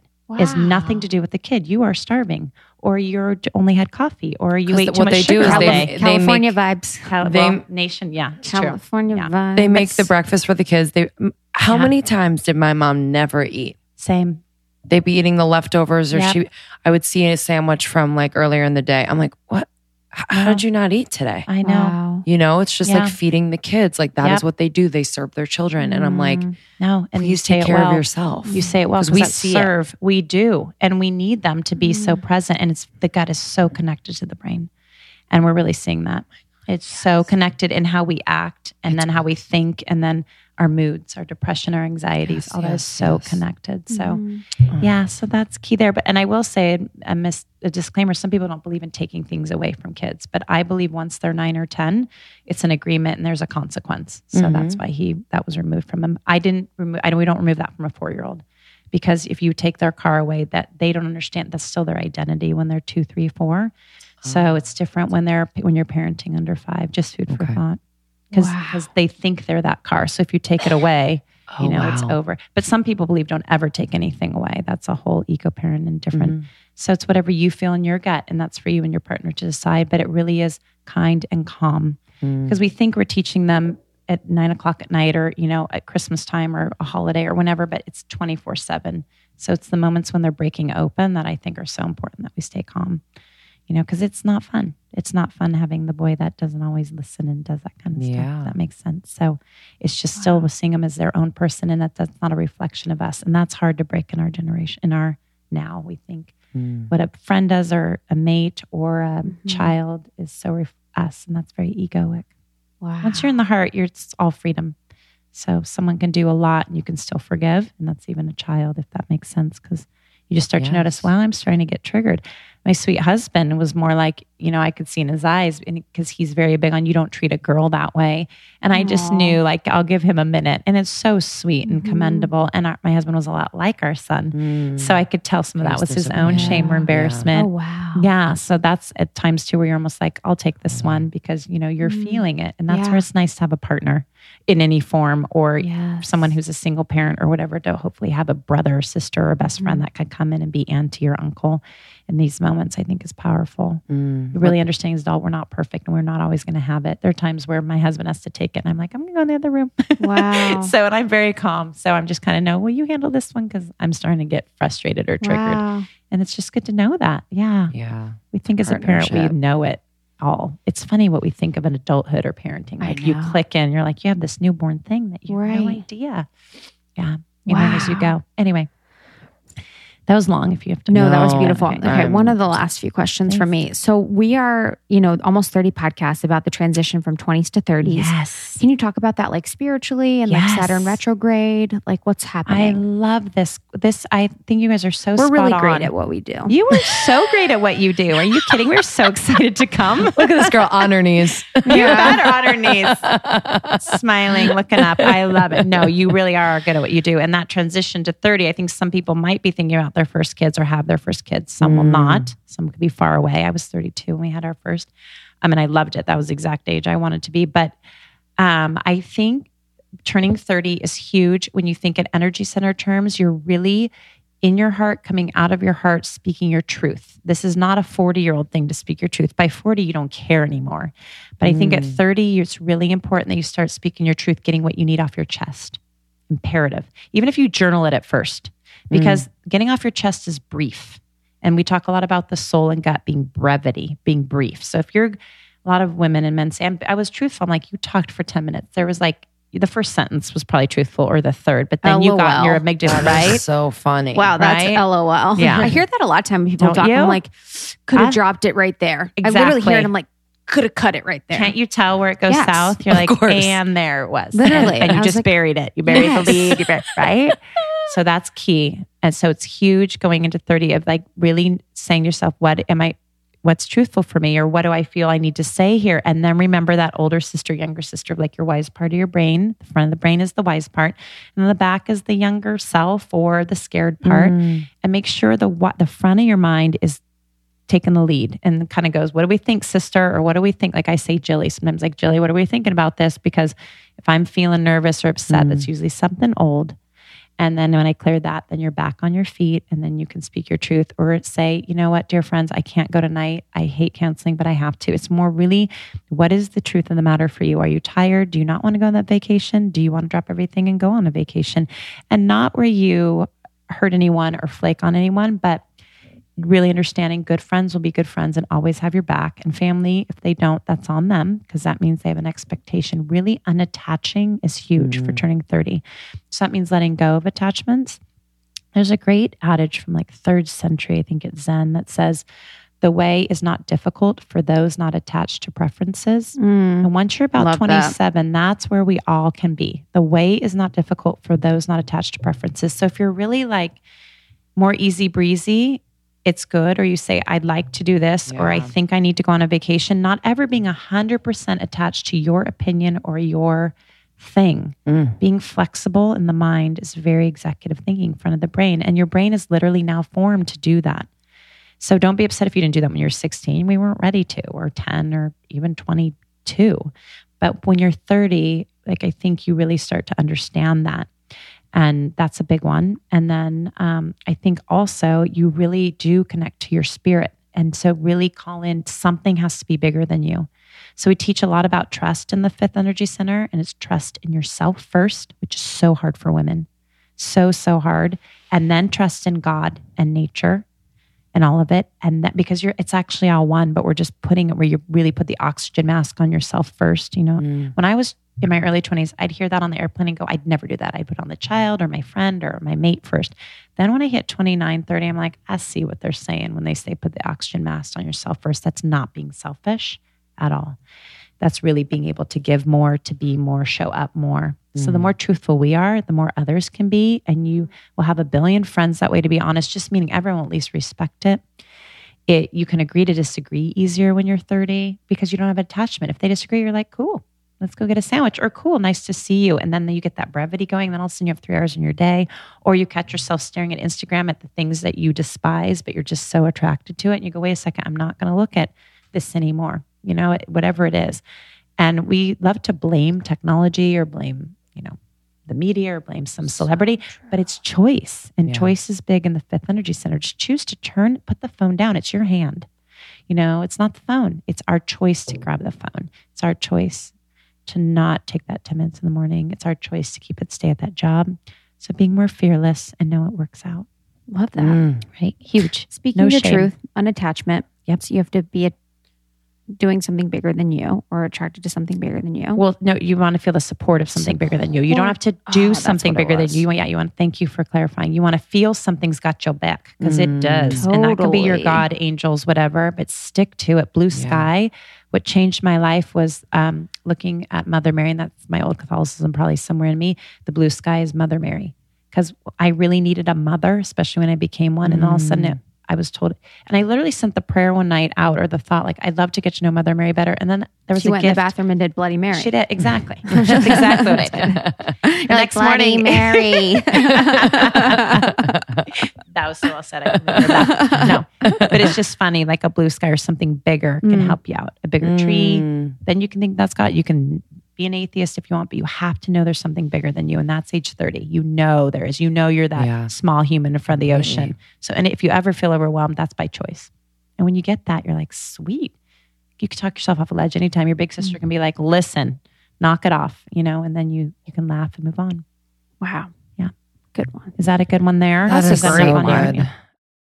Last one from me. Please. Kind of going back to your family. What is it like um, with your husband? Like, how was how did that evolve? Oh, like, and how did such he? Such a good question. Kind of like, yeah, I bet it's magic. Yeah, it is magic. To be honest, I said earlier because I started came out publicly with this later. That could have been a deal breaker. I mean, that could have been divorce. You know, all of a sudden he's marrying a psychic. He did. His favorite line is one great healer that we adore, Jennifer Freed. If everyone everyone should know Jennifer Freed, F R E E D. She's up in Montecito and she's an evolutionary astrologer. So she lets you know mm. your chart. That was life changing for me because I noticed your traits you just came in with. You know, so like some of my funny Aquarian traits or Pisces traits, I'm like, ain't changing them. And you just talk about being unattached. You just look at them like it's a page in my book. I have to work with it or try to clear it, but it's not my fault. You know, it mm-hmm. helps change a lot. Anyway, she was one. Um, who said you have to do this, and I finally agreed. And I we were driving home from Santa Barbara, and my husband looked at me. He's like, "Well, at least you'll start getting paid instead of getting trapped at dinner parties or he said cocktail parties," because he watched, you know. And this is was the same with my Yeah. grandparent and all that. So he was a huge supporter, and Oh. I think I knew when I met. I mean, we knew when we met each other. We were dating different people, and we never cheated. And I I broke up with mine for different reasons, and and then we came right together. And it's funny because what messed me up a little bit was my parents' divorced. I didn't know I was 27, so that was so formative. And then I didn't know if I want to get oh, so married. formative. And being so like I can't wait to be married with children. So Wow. it was crazy. But so I dated someone right after that all occurred. But we have a funny story because he's a broadcaster and there was a pro athlete that I hung out with like for a little while who felt like a little brother to me. And so, and then Mark, my husband, interviewed him on a show when I was listening to Mark because I just loved Mark, my husband now, as a good friend. And everyone thought we were going to have together. I'm like, no, he's like a brother. You should date him. And it just was funny. So we had all this synchronicity happen. So a funny story goes that I, you know, stop dating a pro athlete to marry a broadcaster, which we weren't dating. He was hanging with like five to 10 girls at the time, this pro athlete. And now my As son loves this athlete, as they do. But I mentioned that because I had that, that was a pattern for me is dating that type of guy that was like tall and magnetic and yeah. So my, and I did it, we did it well. I know you did too. Mm-hmm. Right. And I- so to clear it, to really see my husband clearly, I almost needed that one last hurrah that way. It really worked magnificently. And then I knew it was over. that makes sense. Lindsey 'Cause just had some her last She did hurrah. say, I had my this last is why this is fucking com- hurrah. Damn, that's true. That's why you asked that Damn, question. that's true. It is why. Damn, and I that's was, true. well, I think, no, I was 30 at that time. How funny. I was 30. I'm 30. And she had a baby at You're 32. Great. I did. I did. There. Oh, it's because this is time again. Once it happens, it's going to be I so know. clear. So I'd met my husband in 2004. Then we officially started dating 2005, and then got married in 2006. Wow. Had a baby in 2007, and it is magic. I couldn't adore him more. And it's hard at times, especially being stripped. And we lived in Manhattan Beach. We live in Manhattan Beach and whatnot, and mm. and we have forever. And it's hard just. To, but he is so profound. His grandfather was accused of being a communist. So his my my husband's mom is Jewish. Her his dad is kind of Catholic, but I swear they're both kind of atheist. Like, and I love them. My in laws, they're mm. so magnificent. I adore them.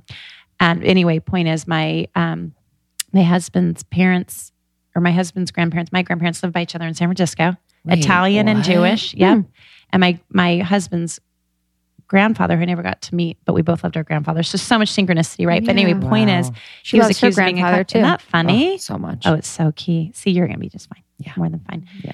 Anyway, he was a peacemaker, and under McCarthy, they thought he was a communist. He was Jewish, and he was this kind of peacemaker. And there were there was all these um, cases about my husband's uh, grandfather, very peaceful. He had to change his last name. All these things.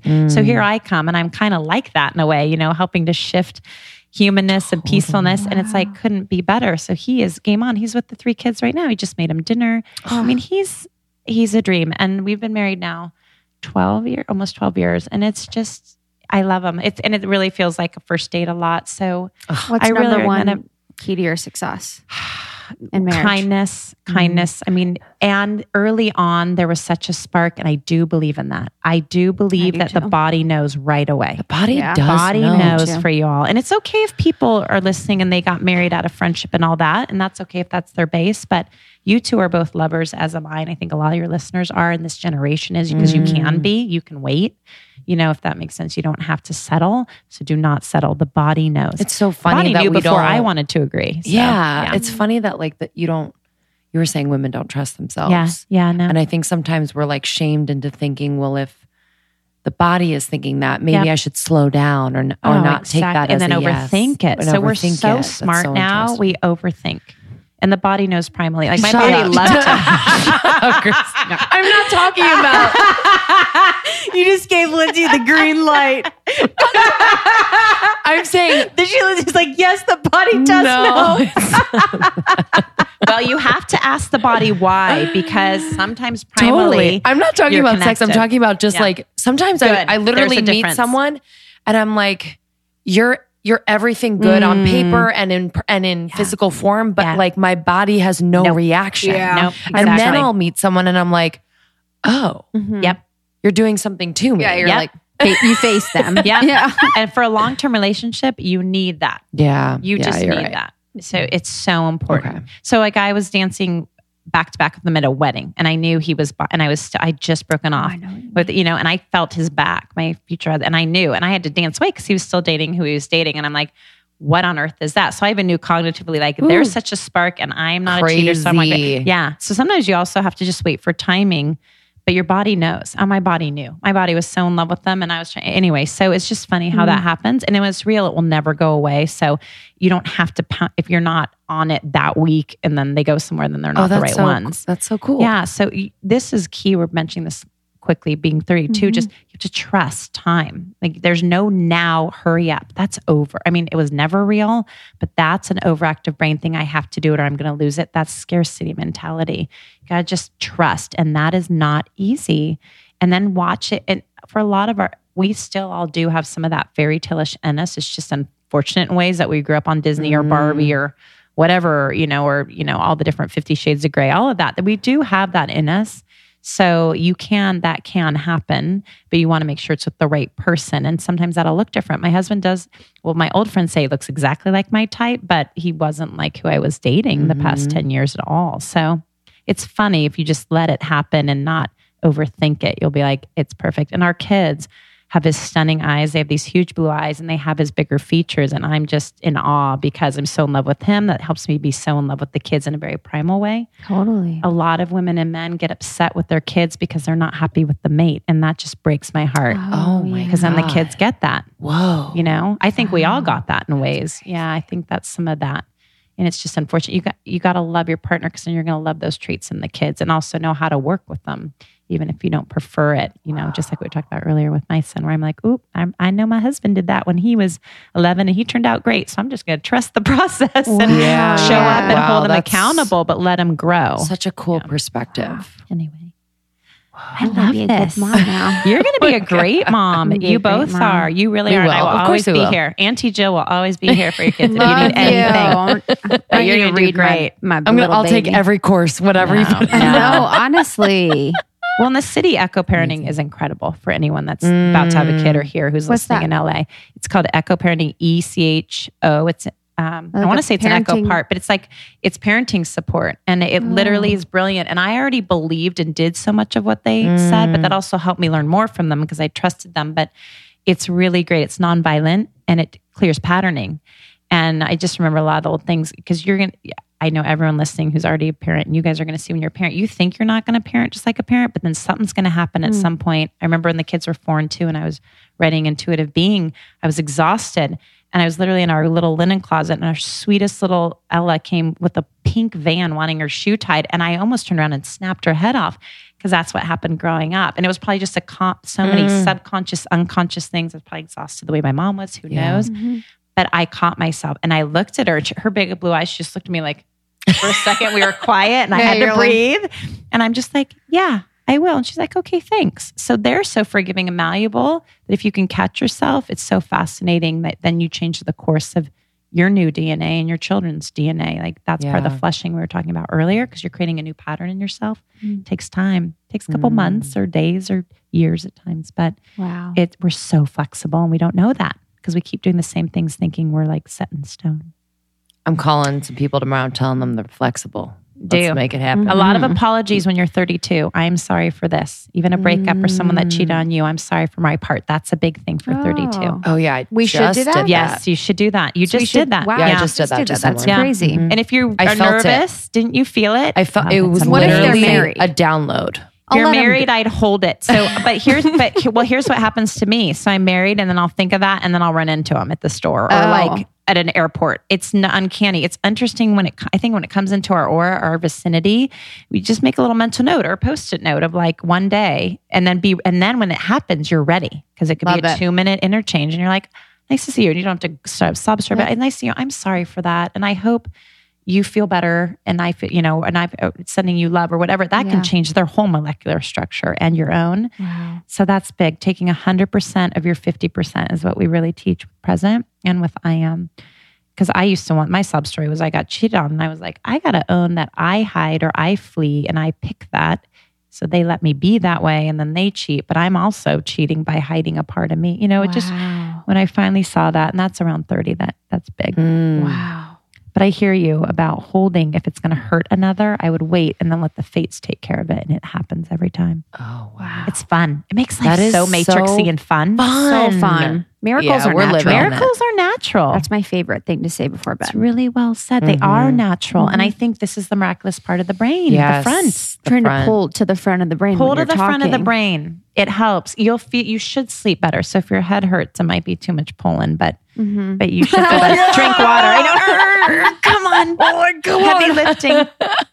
like Jill can tell. Yeah, no, you're so good. This will rattle some for a bit, or you like let it all the Mm. molecules fall. We've kind of like shaken up the I glitter. know. This you know, has been the snow I'm so grateful. Insane. I cannot Oh, even express Can we just to talk you. sorry, really quickly about your book? I want everyone to know about your book Oh, before we Yes, go. please. since- That's so kind. Intuitive Well, being. Yeah, so we're Intuitive gonna have link it in our show notes. Please, we'll do giveaways. that would mean so much. I would Yes, love that. love And that. I would I said everyone stay with it. Even if you read a page a day or put it by your bed or in a room, it'll It's my Mhm. favorite It's kind of good book that I can read a few pages Yeah. a day. yeah, that's all I can take with most books that I read. I Mhm. love that you do that. I agree. Because I'm so- actually absorbing it. If it's too many things I need to, I can't. no, and there's no race. Even when there's book clubs, I'm like, I don't mind if you're on page five. I love you. Like that's that old adage too about finishing it and then cramming it. And we've Mm. learned to do that. And um, but I I do recommend getting it. And I recommend getting set, getting it, giving it to teachers and people you know, because there's a lot of people in the healing industries around us that know, or it could be a mailman that we love, a mail human or whatever, but someone that or pass it on when you're done. You don't have to buy another copy. Um, we're trying to do audio. We're not there yet. I'd really love to do the audio Mm, you um, book. Yeah, That'll be you good. Totally should. That'll come. Thank you. And and it's just it's it works. It's been the download. It started as a pamphlet, and everyone who's ever done readings loves it for that reason because it just supports this. It will open you up. All these miracles will happen. Simple things come in. And the last thing I'll say about the book is everything's really simple, Mm. meaning you crave, you know, try having lime, like right now, lime colored foods are so important. Cucumber, dip it in whatever you want. If you like sour cream, if you're vegan, make a hummus or, Hmm. but get the lime colored foods right now, the celeries, the um, greens, the lime and water. I mean, go buy a lime at the store for 30 cents, try to wash the outside of it, cut it in half and squeeze that lime in your water without putting the rind in. And that's brilliant for you right now. All the herbs, basil, you know, parsley, it Mm. costs a dollar, if not less, especially to farmers, and put that in your water. Water with hydration is key. And a lot of people are drinking too much water actually. So it's about those lime and green cup food. No, it's Mhm. great. But that's big right now. I just pair that to the book because we start to overthink things, but it's kind of the simple, Simple. that then gets you to see it wholly and it makes you use both part of your brain. And that's why we say get it and just read a little bit of time like you know to do. So Why it's not lime cramming. right now? What about Because well, so lime is actually more. I love you asked this question. You're Yeah. so wise. I 'Cause a know. big, you really are. Isn't are. that crazy? no, I've done so many interviews, and what you guys are pinpointing is like so on point. 'Cause It's- we're it's present. ridiculous. You know why? That's say- exactly I'll why. say why which is we're brilliant. present. Because a lot of people aren't. They're like, okay, So well said. And that's such a gift. I mean, Mm-hmm. I just truthfully, you guys. So, what's so important right now is that we're alkaline, and lime is alkaline, and so is lemon. But we're really overdoing lemon right now in the gut. Wow. And it's great to do it if you crave it, but then notice when you don't for a little while, a week or Mm. two. But lime is kind of known as four to five times more alkalining in the body. And what's important about alkaline is when your body is alkaline inside, cancer cannot grow. You're not acidic. So everything in your internal is better. Everything. And then you see it on the outside. You look so much younger. You don't need as much on your outer being, your hair, nails, skin, all of it. wow. And acidity leads to inflammation, all of that. And that's what we're hearing finally more about. That came in readings so many years ago. I'm like, what on earth is that? So that's hmm. cilantro and all those things, things that are so inexpensive that you throw on your pasta or you throw in your salad or you throw on a dip with crackers. I mean, you keep it so simple. That's big. And then the rawness of nuts and protein comes in is really important too to kind of go with that. So you can sometimes mash that up or add that if you want protein for a little more mm. to it. But the lime is key and it really is an internal cleanser. And so much is releasing right now as we're cleaning out our closets. This is so full circle to the beginning of the talk.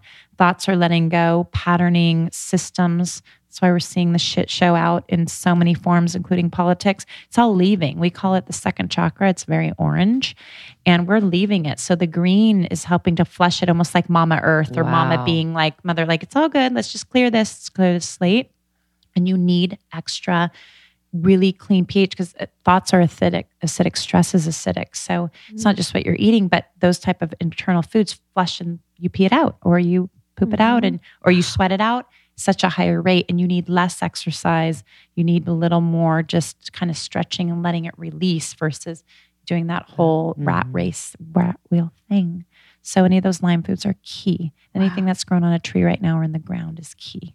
Key, key, key. We need rooted things things that come Mm. from roots or roots because we're clearing. So we're going to be more spacey. And so it's just really important that you're getting things that bring the roots back in and cleanse It's out like the bottom of your gut. a little bit. It is, Yeah. it does seem that people A have said that bit. before, and I can't wait to learn more about Ayurvedic, which I think Ayurvedic is brilliant Mhm. because it understands the system. So does osteopath, you know, really good acupuncture right now, Reiki, anything that's clearing the whole system and knows it's a system is so important. Our Western medicine's really big on one spot and going in and clearing that out. So and that's true. just mechanical. Yeah, it's really unhealthy. It's just really unhealthy. And it's like the quick fix. But once you've broken our structure or our aura, because you puncture it going in for any form of routine surgery, anything, it makes you a little more cray cray. And that might be full circle to what we Mm. were talking about earlier with celebrity. Yeah, it's the like the more Kardashians. work. Wow. Damn, Got to be puncture the aura careful. too Got to be many careful with your aura. Drugs can do it too. Drugs can do it too, which also is when you go into surgery. It, it breaks down your chi, your or life force, energy, and then thoughts happen, acidity happens, a lot happens in the body. And then you get a little deranged. You think someone's doing something. It's very young, very young. So just back to lime, squeeze some lime on your cerveza and you're all set. I'm literally going to Right? Whole Foods after Yeah. this. No, Yeah. I'm like, do you have any limes in here? right? no, you guys go to Whole Foods. You'll look at Whole Foods so differently, and it should be less expensive in ways because you'll get kind of more of the real stuff. Yeah. And um, but and minerals are really important too. But once again, that's earth. Earth. Earth minerals are so important right now. Wow. Multi mineral, mineral in your water. Sorry, I know we're going on, on but you can get it for so cheap. And just remember these simple. 'cause A Yeah. lot of people think they're crazy or they're hormonal or whatever, and they just need minerals. They just need a little grounding. Feel your feet when you're feeling spacey, especially for you too. Just you can go right, left, press your feet into the ground and the floor Mm-hmm. right, left, or left, right. That gets you out of fight or flight. You know, Mm. these simplest free tools that we've been hiding. That I just, when I Mm. came out in readings, I'm like, we're not going to hide this anymore. Sometimes I have Let's to share. act like I have hooks on my feet. That's so I'm like pulled down to the ground. Because right now I'm I like, I you. literally don't even feel like my feet are touching the ground. Try to do whole foot. So hooks would be connected to the haunted house. Does that make sense to you? Because Wow. hooks would be, if the hooks are kind of the outer shell of it. Yeah. So I should do whole foot. Because remember all your organs. like so everything we're everything that we're talking about right now is your or is your third and fourth energy center, gut and stomach, heart and lungs, shoulders, all your organs. So that's Mm. really where you're going to see everything go towards. So even when people say all one fourth chakra, that'd be Jesus, Buddha, Maya Angelou, Mother Teresa, anyone with a Mm. compassion, art, love, that's all fourth energy center. That's all green, green or bright pink or earthy, you know, earthy earth. Um, so just be aware of that. So, and that is so, we've all protected that part. Women have. I mean, it's unsafe to be. So we've all kind of been on our tiptoes or on our heels or kind of danced Mm, around things. Think yeah. about that in the storm. Wow. Just thank you for letting me be you be an example there because you can cut this too. But that I just want you to know how connected that is to your dreams about haunted houses. Oh, yeah. Because a haunted house would be a shell without the protection of the whole center. wow. It's just food for thought. So breath breath would be great for you. Just deeper breathing, opening the lungs really flushes out all that stuff. Even just before bed for three minutes, you'll have to- completely different dreams, and you'll wake up having an easier morning routine because you won't feel you need so much stuff to get going. You'll be more in that flow, kind of like your own self waterfall. Mm. Really important instead of falling. There's a huge difference. So anything that's water and flowy is important right now, and everything we discussed was water and flowy wow. breath, you know, the foods, the lime, the squeezing, the good stuff. Peanut butter with Okay. celery. Mm. If you're not allergic, so grub you guys. So you guys are amazing. Thanks so much.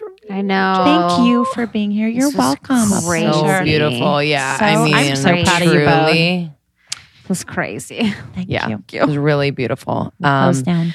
so our listeners can connect with you on jillwillard.com. Yes, Is that the best place? they sure can. And I am community.com. Yep. And then Insta is good right now. Jill underscore Willard. Great. Some you'll understand. Some it's like, what'd she just say? It's good. Perfect. Makes you think and not think. Okay. Thank you. Thank you. We love you. Oh, and then her book you. will also link too. Oh, yeah, of course. Thank Sorry. you for that. I'm on No, Mars.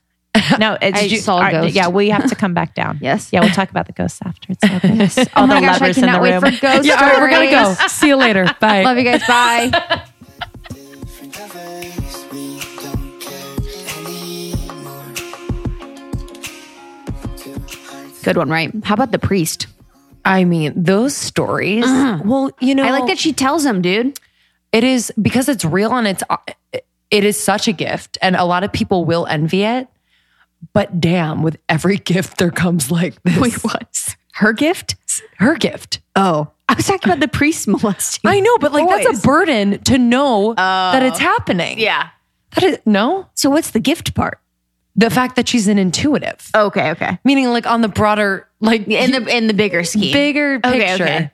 I was like the priest situation. that is not a gift yeah. That's well. That's the let curse. that be known That's the other side of it. Yes So sh- yes, like okay, the okay. fact that she can sit in church and know that the priest molested that boy. That what a burden you know I mean, what would you do? i don't i, I honestly don't know Stab what I him with do. a cross yeah because i have the a law and order in mind the penis tip. i literally have a law and order mind like i would probably Hundred percent. like i want to yeah You'd like poison the wine.